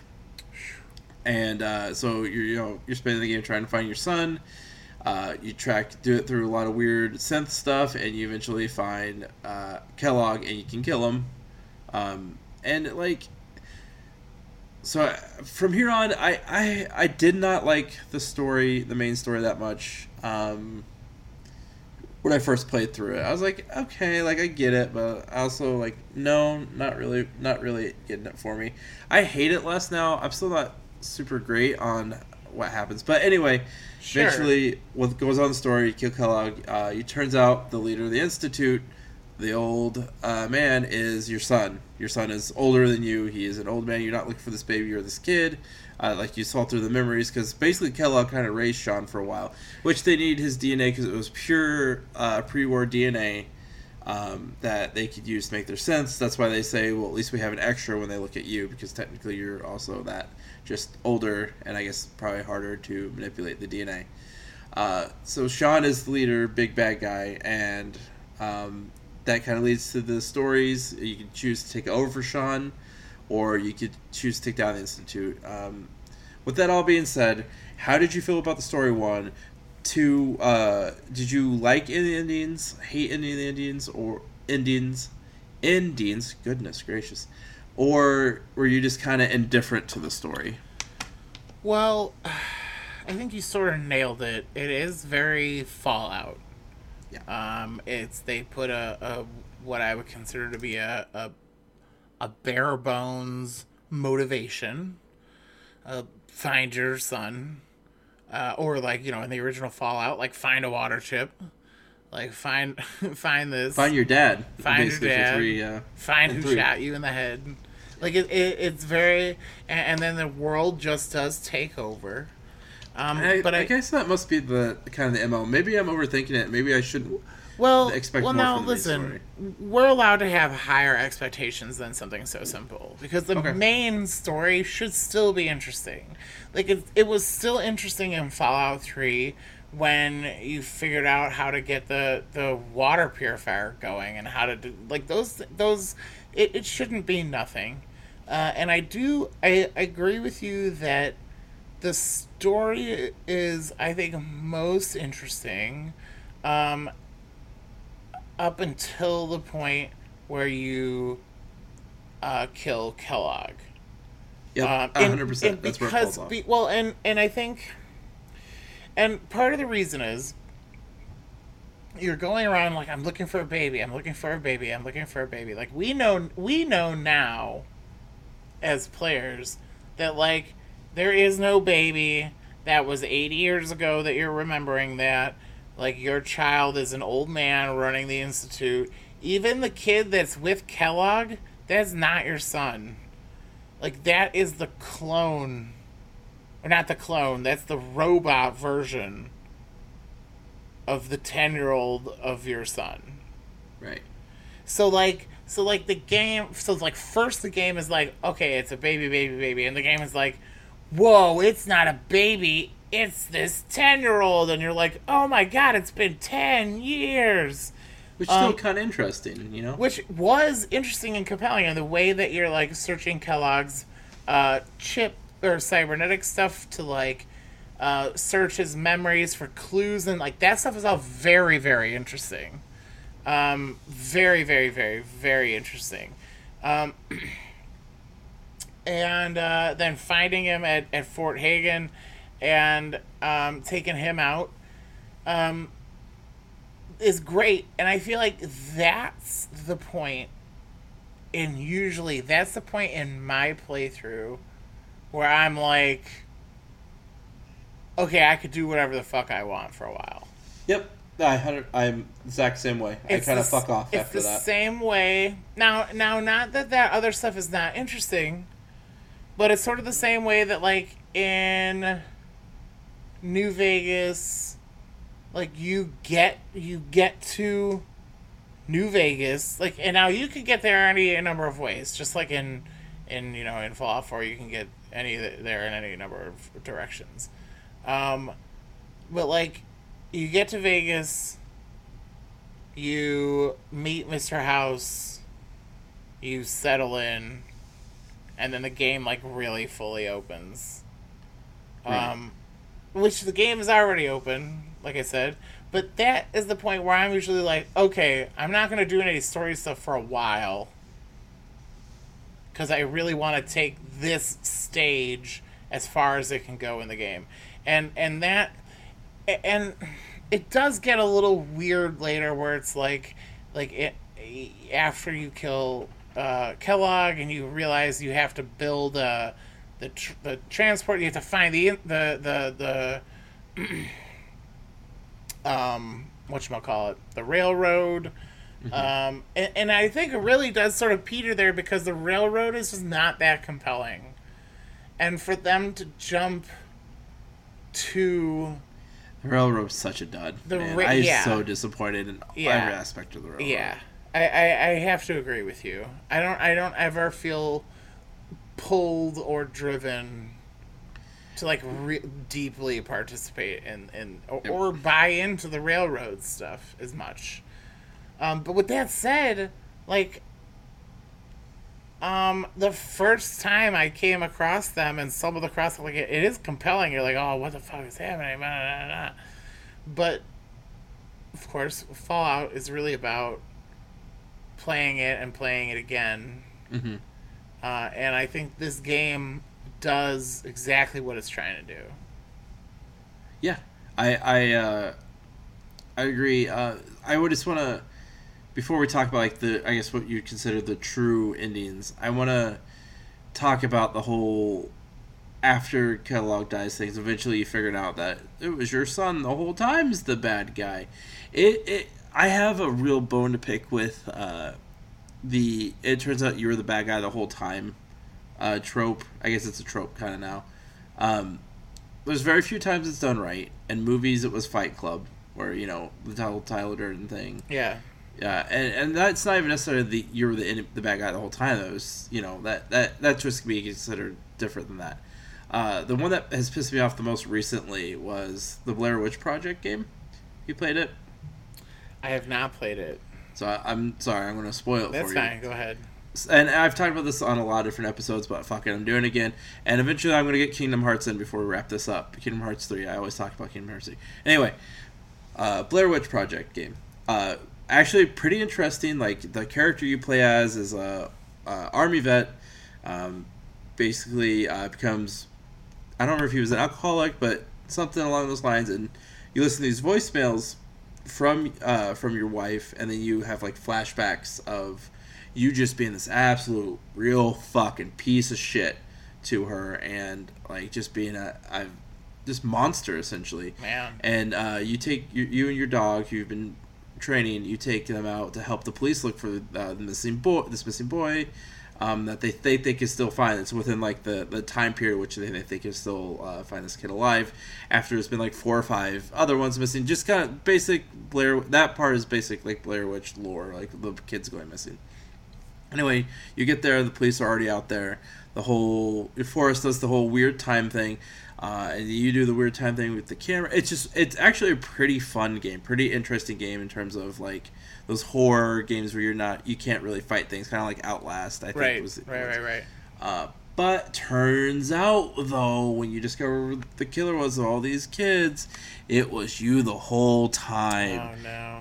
And it's so fucking lazy. And this, I know, is not the exact same thing, but the whole fact, like, it turns out your son was it the whole time. Just, Yeah. I and, and to be fair though, when, when people bitch about sto- things in stories or in video games or movies, I always say, okay, well, what do you think would have been more compelling? Just see if they actually have an idea what they want, or if they just want to bitch about what it is. And to be fair, I'm just kind of bitching about it. I don't have a better solution to what they've done with the Sean story thing.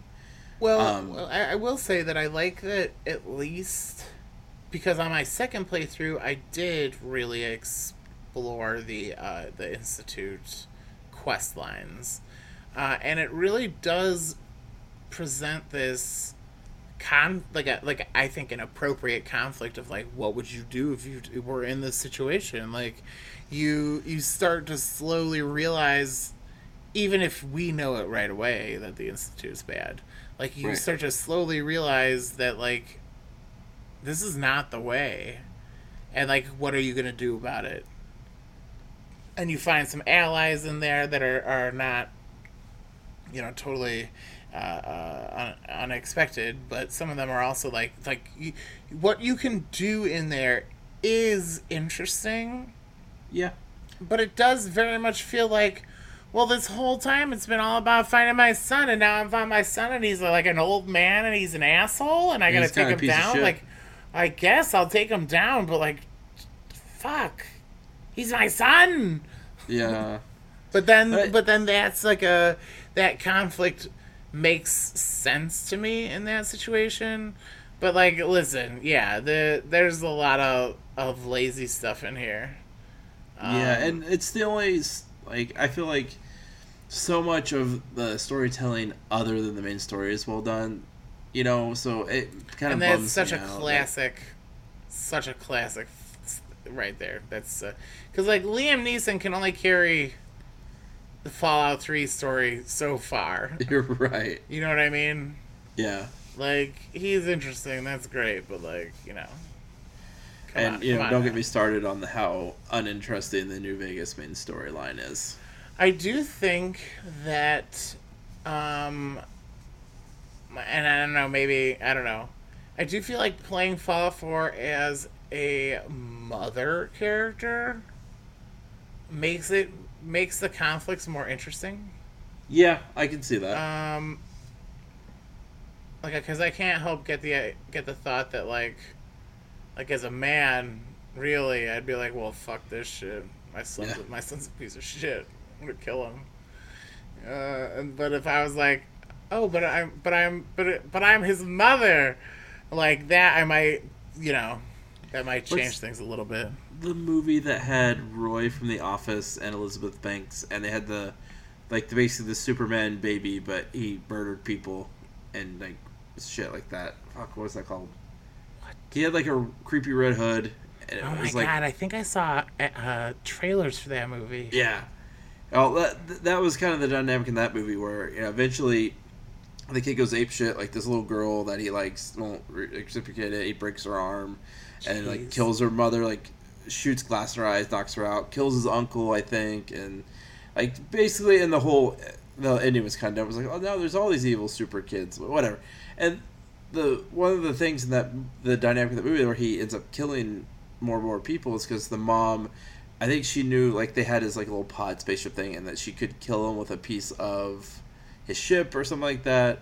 And she keeps like, no, he's good. There's good in him. I can stop him. And by the time she tries to Mm. kill him, it's too late. I think that that dynamic is kind of it would be like it gotta would be that more of that dynamic, I guess. Yeah, totally, absolutely. I don't Uh, know why. um, like I went on that side tangent, but I did. You don't know. That's I'm I'm with you.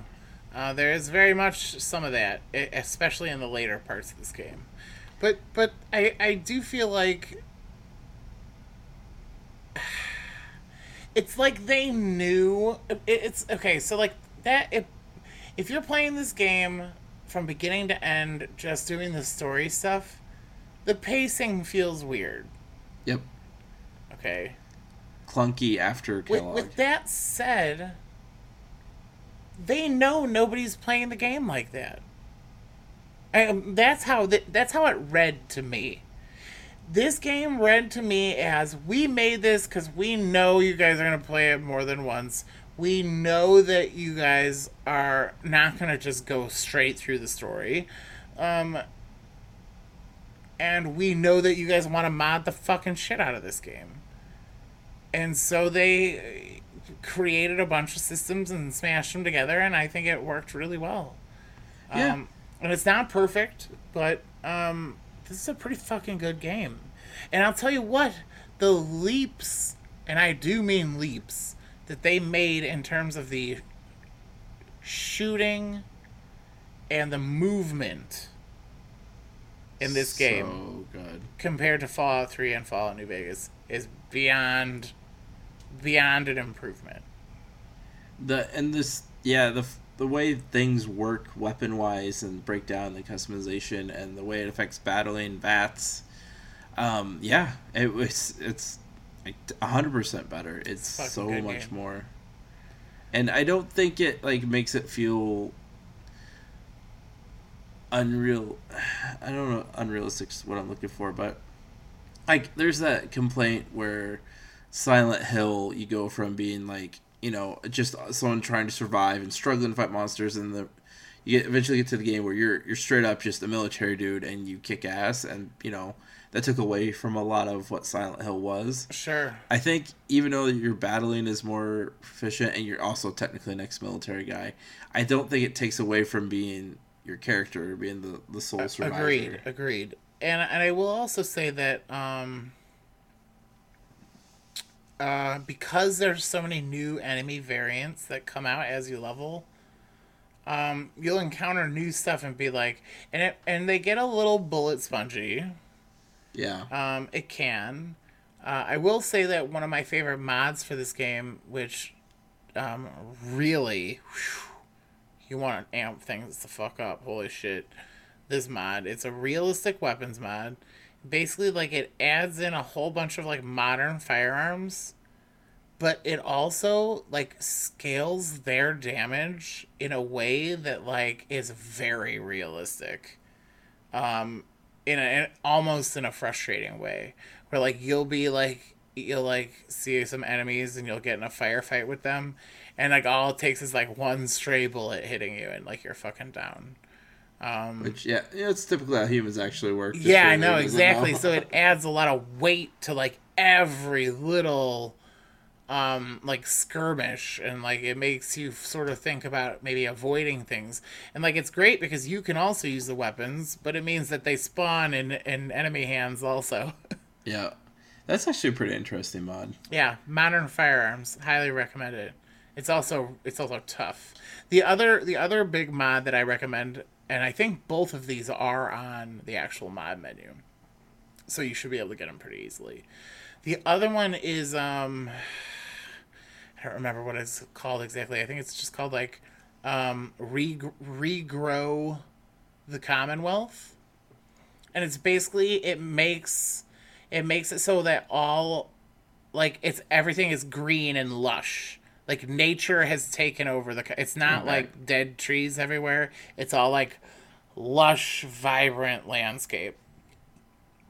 And it adds like a lot of color to the game. But that's like a cho- i think that that's more like a uh like an aesthetic choice that you're making.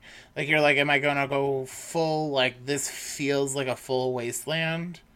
Or are we gonna go more like with Horizon Zero Dawn, where it's like you know, like nature has reclaimed the land? Not Event Horizon, which is the blood orgy movie. Listen, listen.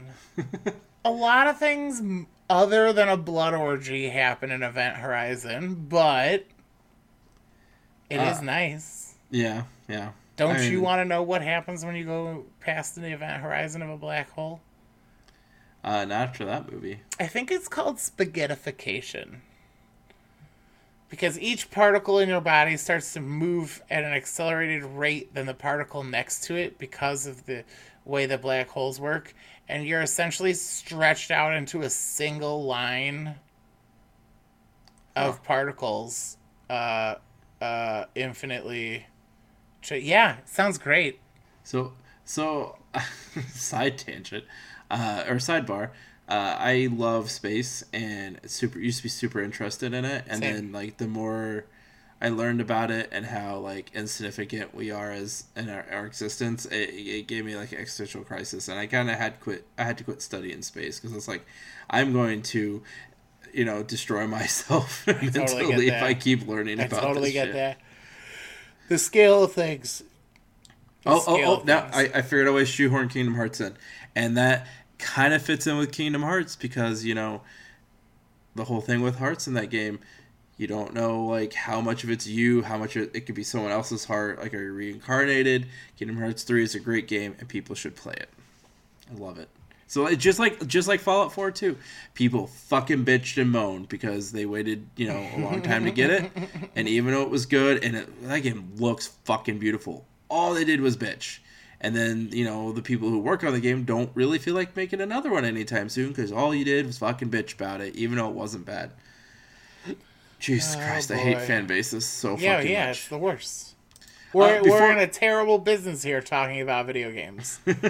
This is, this Um, is no good for anybody. Yeah, I, I, I, I, I go wrong. I'm not innocent when it comes to gatekeeping. I have, I have my moments, uh, um, and I try to be better about it. The one, one of the few ones I won't drop, fall back on is, uh, it, boneless, boneless wings are not actually wings. They're nuggets. Don't call them wings. I just that that is one hill I will die on in terms of gatekeeping. They're nuggets. They're not wings. Agree or disagree? I mean, it was I was pretty clearly shut down on Twitter about it.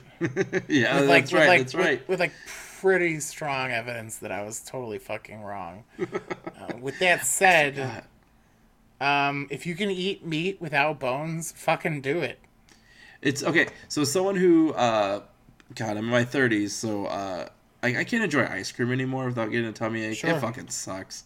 Uh, and when it comes to wings, I can't eat boneless wings or AKA saucy nugs um, anymore because the breading eventually will make me. Because when I eat wings, I eat at least 20. Like, like I am doing that. right, like, six, but like the breading's no different than like regular wing breading. you don't get you don't get breading on regular wings. It's just the meat typically, and All right, you know, all right, that's true. and you know, you just coat it in sauce. All right, all right. That doesn't make me sick. And as somebody who has like all these fucking gluten and lactose issues because I'm getting fucking old, you know, and I think I had them my whole life when I was young. I was just like, you know, you shit it out, you power through it, you move on with your day. But when you get in your That's it. Yep. it fucking hurts. Oh yeah, I'm not looking to cause myself that kind of pain anymore. Yeah, no, I fucking like I can't eat pasta anymore, man. And like we're poor and have lots of kids, so pasta is a pretty pretty heavy, you know, Oh, one of one of the main meals. So like everyone's eating, I'm like, yeah, I'll Rice sit here with my PB and J while you guys eat. Oh my god. Fucking, That's ah, too bad, pasta man. so much. And like we used to go to Olive Garden all the time because it's endless Oh pasta. no. And like I can't do that. I'm just like, I guess I'll have the fucking. I can't eat the breadsticks, man. Getting Like, old is the fucking worst. It is the fucking worst. I do not recommend it. Um, before we wrap it up, though, we should talk about the ending endings. Um, Yeah. none Um of them are really satisfying, in my opinion. So my most, and this is this is I'll I'll tell anybody this because you're absolutely right. The only ending that is worth a damn in this game is the uh, Minutemen ending, which Yep. is an optional ending. yep, it's which- not even yeah, so, like- one of the three so, like, canon ones, right? It's like basically it's like Minutemen plus the railroad. Just Yep. do the railroad stuff, whatever. Okay, um, but do it while you're all about the the Minutemen, and then you get all the satisfying like like Preston and his crew uh, uh rebuilding the Commonwealth uh, in that ending, and and and fuck the railroad stuff, and fuck the Institute, and uh fuck the Brotherhood. yep. This game, this game is about the journey. Okay. And also, there's the can't you just nuke everything too, right? That's not part of the. Well, you can destroy the institute. Yes, I think the institute should be destroyed. That's probably true. Um, But if you want the the Minutemen one, technically all three uh, things coexist, correct? yeah, That, that's how it is. Yeah. yes, there is. So, so it's not strictly like the other ones where it's like one or the other or the other or the other. It's mostly like either you're doing the institute or you're doing Minutemen plus Railroad, or you're doing the Brotherhood, or Brotherhood, or you're doing just the Railroad, because the as if I recall correctly, the both the Institute and the Brotherhood have quests where they're like. This new this new upstart of Minutemen is a problem. And You need to go take care of them. Yes. Um, so there are technically variations on it, each ending um, and to kind of complement that. Um, for the Minutemen one that we both agreed was the best is basically all everybody coexists. The Minutemen, Railroad, Brotherhoods uh, coexist. Um, and then the, uh, there's also if you just want to look up online, uh, anybody's going to play through it, you can look up which missions and how to do them, make sure that happens. There's also one where the Minutemen and the Railroad become enemies. Um, should the player not trigger the uh, evacuation signal before destroying the Institute, and then speak to um, ah, I can't say her name, Dosmezda? Oh, uh, Desdemona. Desdemona, thank you. The railroad will become hostile to the player character. There are claims that the player character can get uh, tactical thinking if the brothers still still exist and they didn't get that the. So basically, like if you don't trigger the thing to get them out, uh, they get pissy about it and they which which to you. is yeah that's Like yeah th- that's not enough. that type of interaction is stupid to me at that level of the game. Yep. like I what agree. what like like yeah no i i i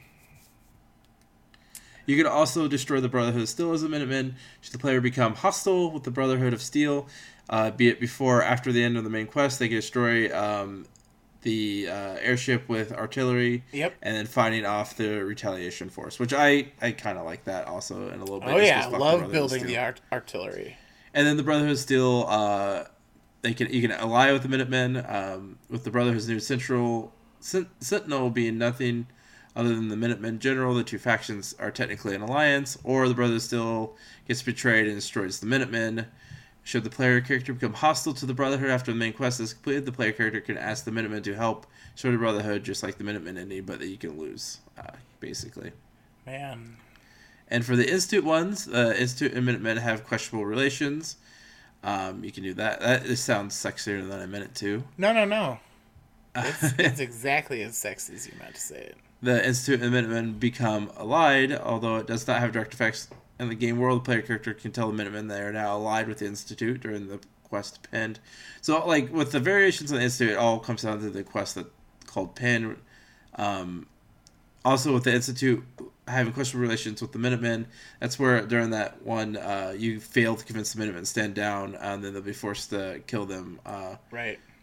and then the Publick Occurrence spreads pro institute articles. The formerly anti institute newspaper releases a pro institute article, and the player's character sides with the institute, and has a high. Uh, you can only do this if you have a high affinity with Piper. Basically, you can influence the press to. Uh, That's see, like that's really cool. That is Yeah. cool.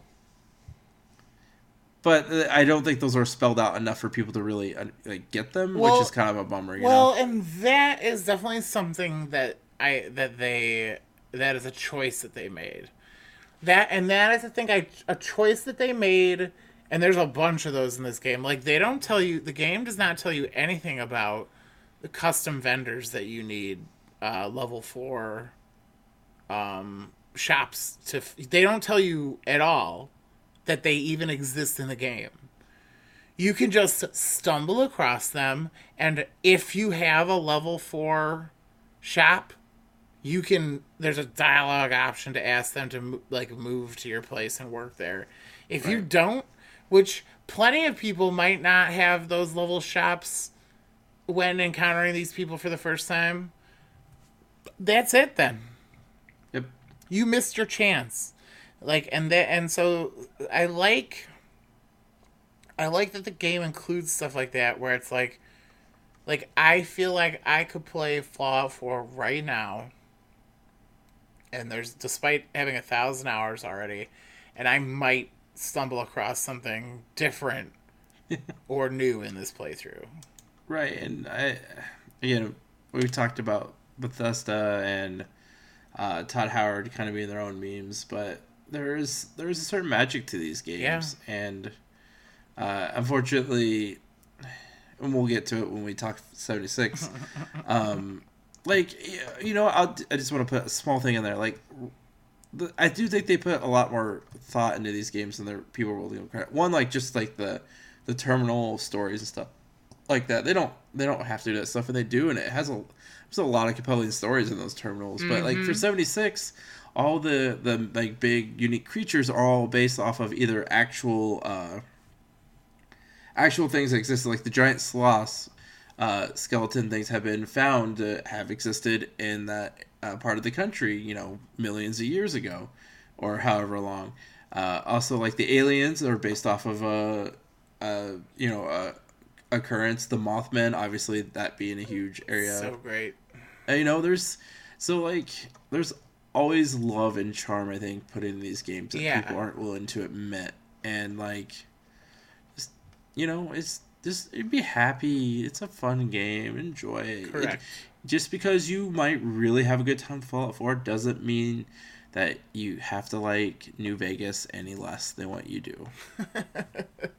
this this is specifically for you new vegas fans out I there just I fucking hate New Vegas fans. They're just absolute fucking worst. They ruin everything.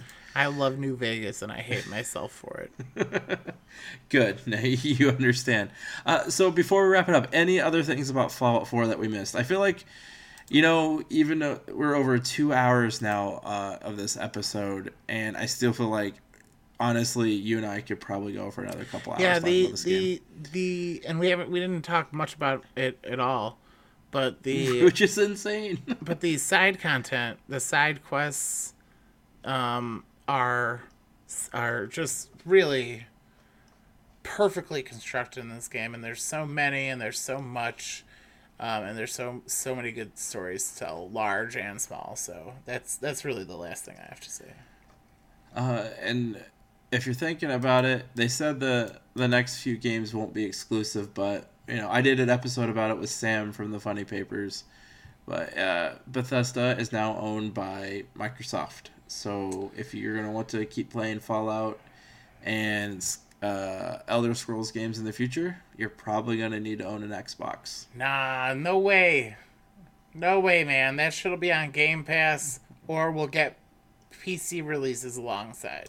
It will, but I mean, to be fair, not a lot of people own gaming PCs. I the only reason I own a gaming PC is because when I, we got that first and pro- maybe only stimulus check, I was like, you know what, Yeah, right. this is. I was like, we're gonna fuck it. I'm buying something I've always wanted but never been able to afford it, There you and I bought one. There you Uh, go. Yeah, but I think that because the infra- the the the structure of like Windows compared to what they're working with in Xboxes is so similar uh, that I think that the porting between is pretty easy. Yeah, I mean, Um, I, I've noticed that with Game Pass, and it's also Game, Pass, is the fucking it's hard future, to beat. dude. Yeah, It's it, I, I. I, I mean, I don't. There wasn't really ever probably going to be a debate for me between PS5 and Xbox, just because I am just more comfortable with things with Xbox. But Game Pass Sure. has been a godsend, like because you know people I play games with, we're all we have kids and we're Mm-hmm. poor, and like it's a lot of money to invest in video games, and you know, and also I find the time in a game we all like, and you can't rent really games anymore. Like fuck GameFly, uh, like just not a lot of family videos exist. I think all the ones because of the pandemic have finally closed down around where I live. Ours turned into a weed shop. I mean, that's not bad though. No, it's not. It's, it's Yeah, good transition. at least it's not like another you know like predatory you know who loan needs a building or family something. video around here? Nobody. I, I liked going there. I, I, you That's know, what all and my friends say too. They're like, "We miss video shops." I'm like, "What?" It's like going looking at movies and shit. Like I, that's like crazy? finding some of the shit you can't find on you know Netflix and like just letting my kids like pick out random movies just because they like the cover box. That was fun.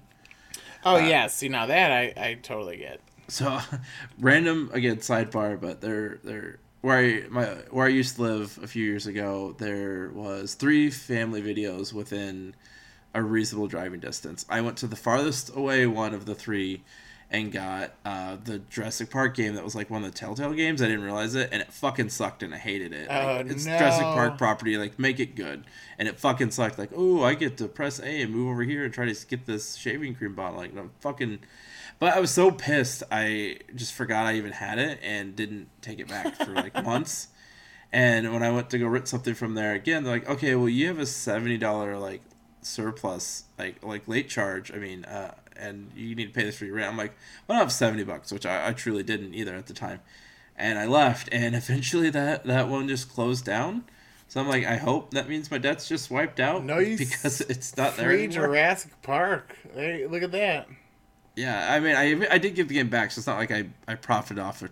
Oh man. Right. I'm, I didn't even want to own it though. It was so shitty. Like Right. I remember even those like I think it was on Sega, uh, the Super Nintendo, Oh, like the little the, game the back in the day. Genesis Yeah, Jurassic that game was Park- fun. uh, game was very hard. It's super hard. Oh my god, I had so much fun playing that game. I That's for another like- episode. We Yep, yep, can't. sorry. we can't. Listen, if we start bringing up Jurassic Park video games, we're gonna be in trouble here.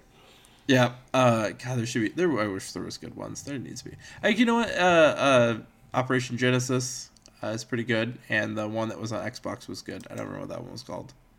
No, that was Genesis. I think the new one's Evolution, which is still pretty Yeah. good. It's on Game Pass, I think, or it was Games with Gold. Anyway, we have been talking to Fallout 4 for a very long time, and we both are getting, or at least I, I assume, I'm getting quite sleepy. We should probably uh, go ahead and wrap this up. Uh, again, I am so excited that we got to do this again. You're always a blast to talk to about anything. you for having but me on. especially we can uh, shake our fist angrily at the Super GG Radio guys who do not appreciate this series like it deserves. They really, you know what? Yeah. They're very anti. Anytime I bring it up, they're just like, "Mm, well, Well, and they kinda- they'll say the same. None of them. uh, Yeah. Yep. yep. Get an original argument, guys. Yeah. Right. Bioshock is so good. Yeah. I mean, listen, those guys are good. Um, Uh, so, like this, give this if you haven't played a Fallout game, four is probably the easiest to jump into, honestly, because it's it's pretty player friendly in terms of combat smoothest. and dialogue. It's gonna look and feel the best. That's for sure. Yes, yes. Work your way backwards, probably, if you're gonna play Fallout. Uh, so, with that being said, anything to plug before we go? No. Um. You know, Friday nights I'm on Super GG Radio, streaming on Twitch, um, at 8 p.m. And I had been doing Cyberpunk, but they've really taken a nosedive uh, lately, so I think I'm gonna cool off on streaming that on Fridays. So uh, I think I'm gonna be doing a lot of Skater XL. I recently got that, and um, I'm fucking deep in it right now. Kick flips and nollie heel flips and all kinds of good stuff happening. It's so mellow. So I expect that Outer Kevin Presents on Friday nights will be a pretty chill affair for the, the coming future. But that's pretty much it for me. I I hope one day you go you go back uh, to the Metal Gear Solid well. Um, if anybody, because you Super GG archives all uh, their It's streams. all on YouTube. Yep. Yep. Uh, if you want to have, a, that's how like we kind of became friends, and I got to know you was Metal watching Gear those streams and commenting. Eh, ugh, And it was a lot. and, long like, 18 months. it was your reaction to the absurdness of like the writing for those games was an absolute like treat. I I had so much fun. There's, I'm. I'm glad. I'm very, I'm really happy about that. The, the I- it was. I like to hear that it was not all for nothing. and I didn't. I missed the last one because I, I didn't realize you were doing it um that day, and I oh did my man, charity it's stream like four hours long. I'm, I think I'm like half drunk for it. I, I don't remember. I, I guarantee it's on YouTube. So, Yeah. so look for that. The finale, I'm sure, um, is really just ridiculous. Really ridiculous. You guys, everybody should go check that out. Actually, um, and then yeah, that's that's basically it for me. Um, but thanks for having me on again, and we'll we'll get together again to talk about Fallout 76 and and uh, the issues issues and benefits there. And and the the bags being made out of the wrong materials. woof, woof, Bethesda. Um, arguably the game that made them sell, uh, rumored to be oh yeah, because of the financial hit they took on it. yeah, I But- believe that. With all that being said, uh, for Damage Boost, I have Twitter, Damage Boost Pod, uh, TikTok, which please follow um, because I, I am cool like the youth and I post TikToks.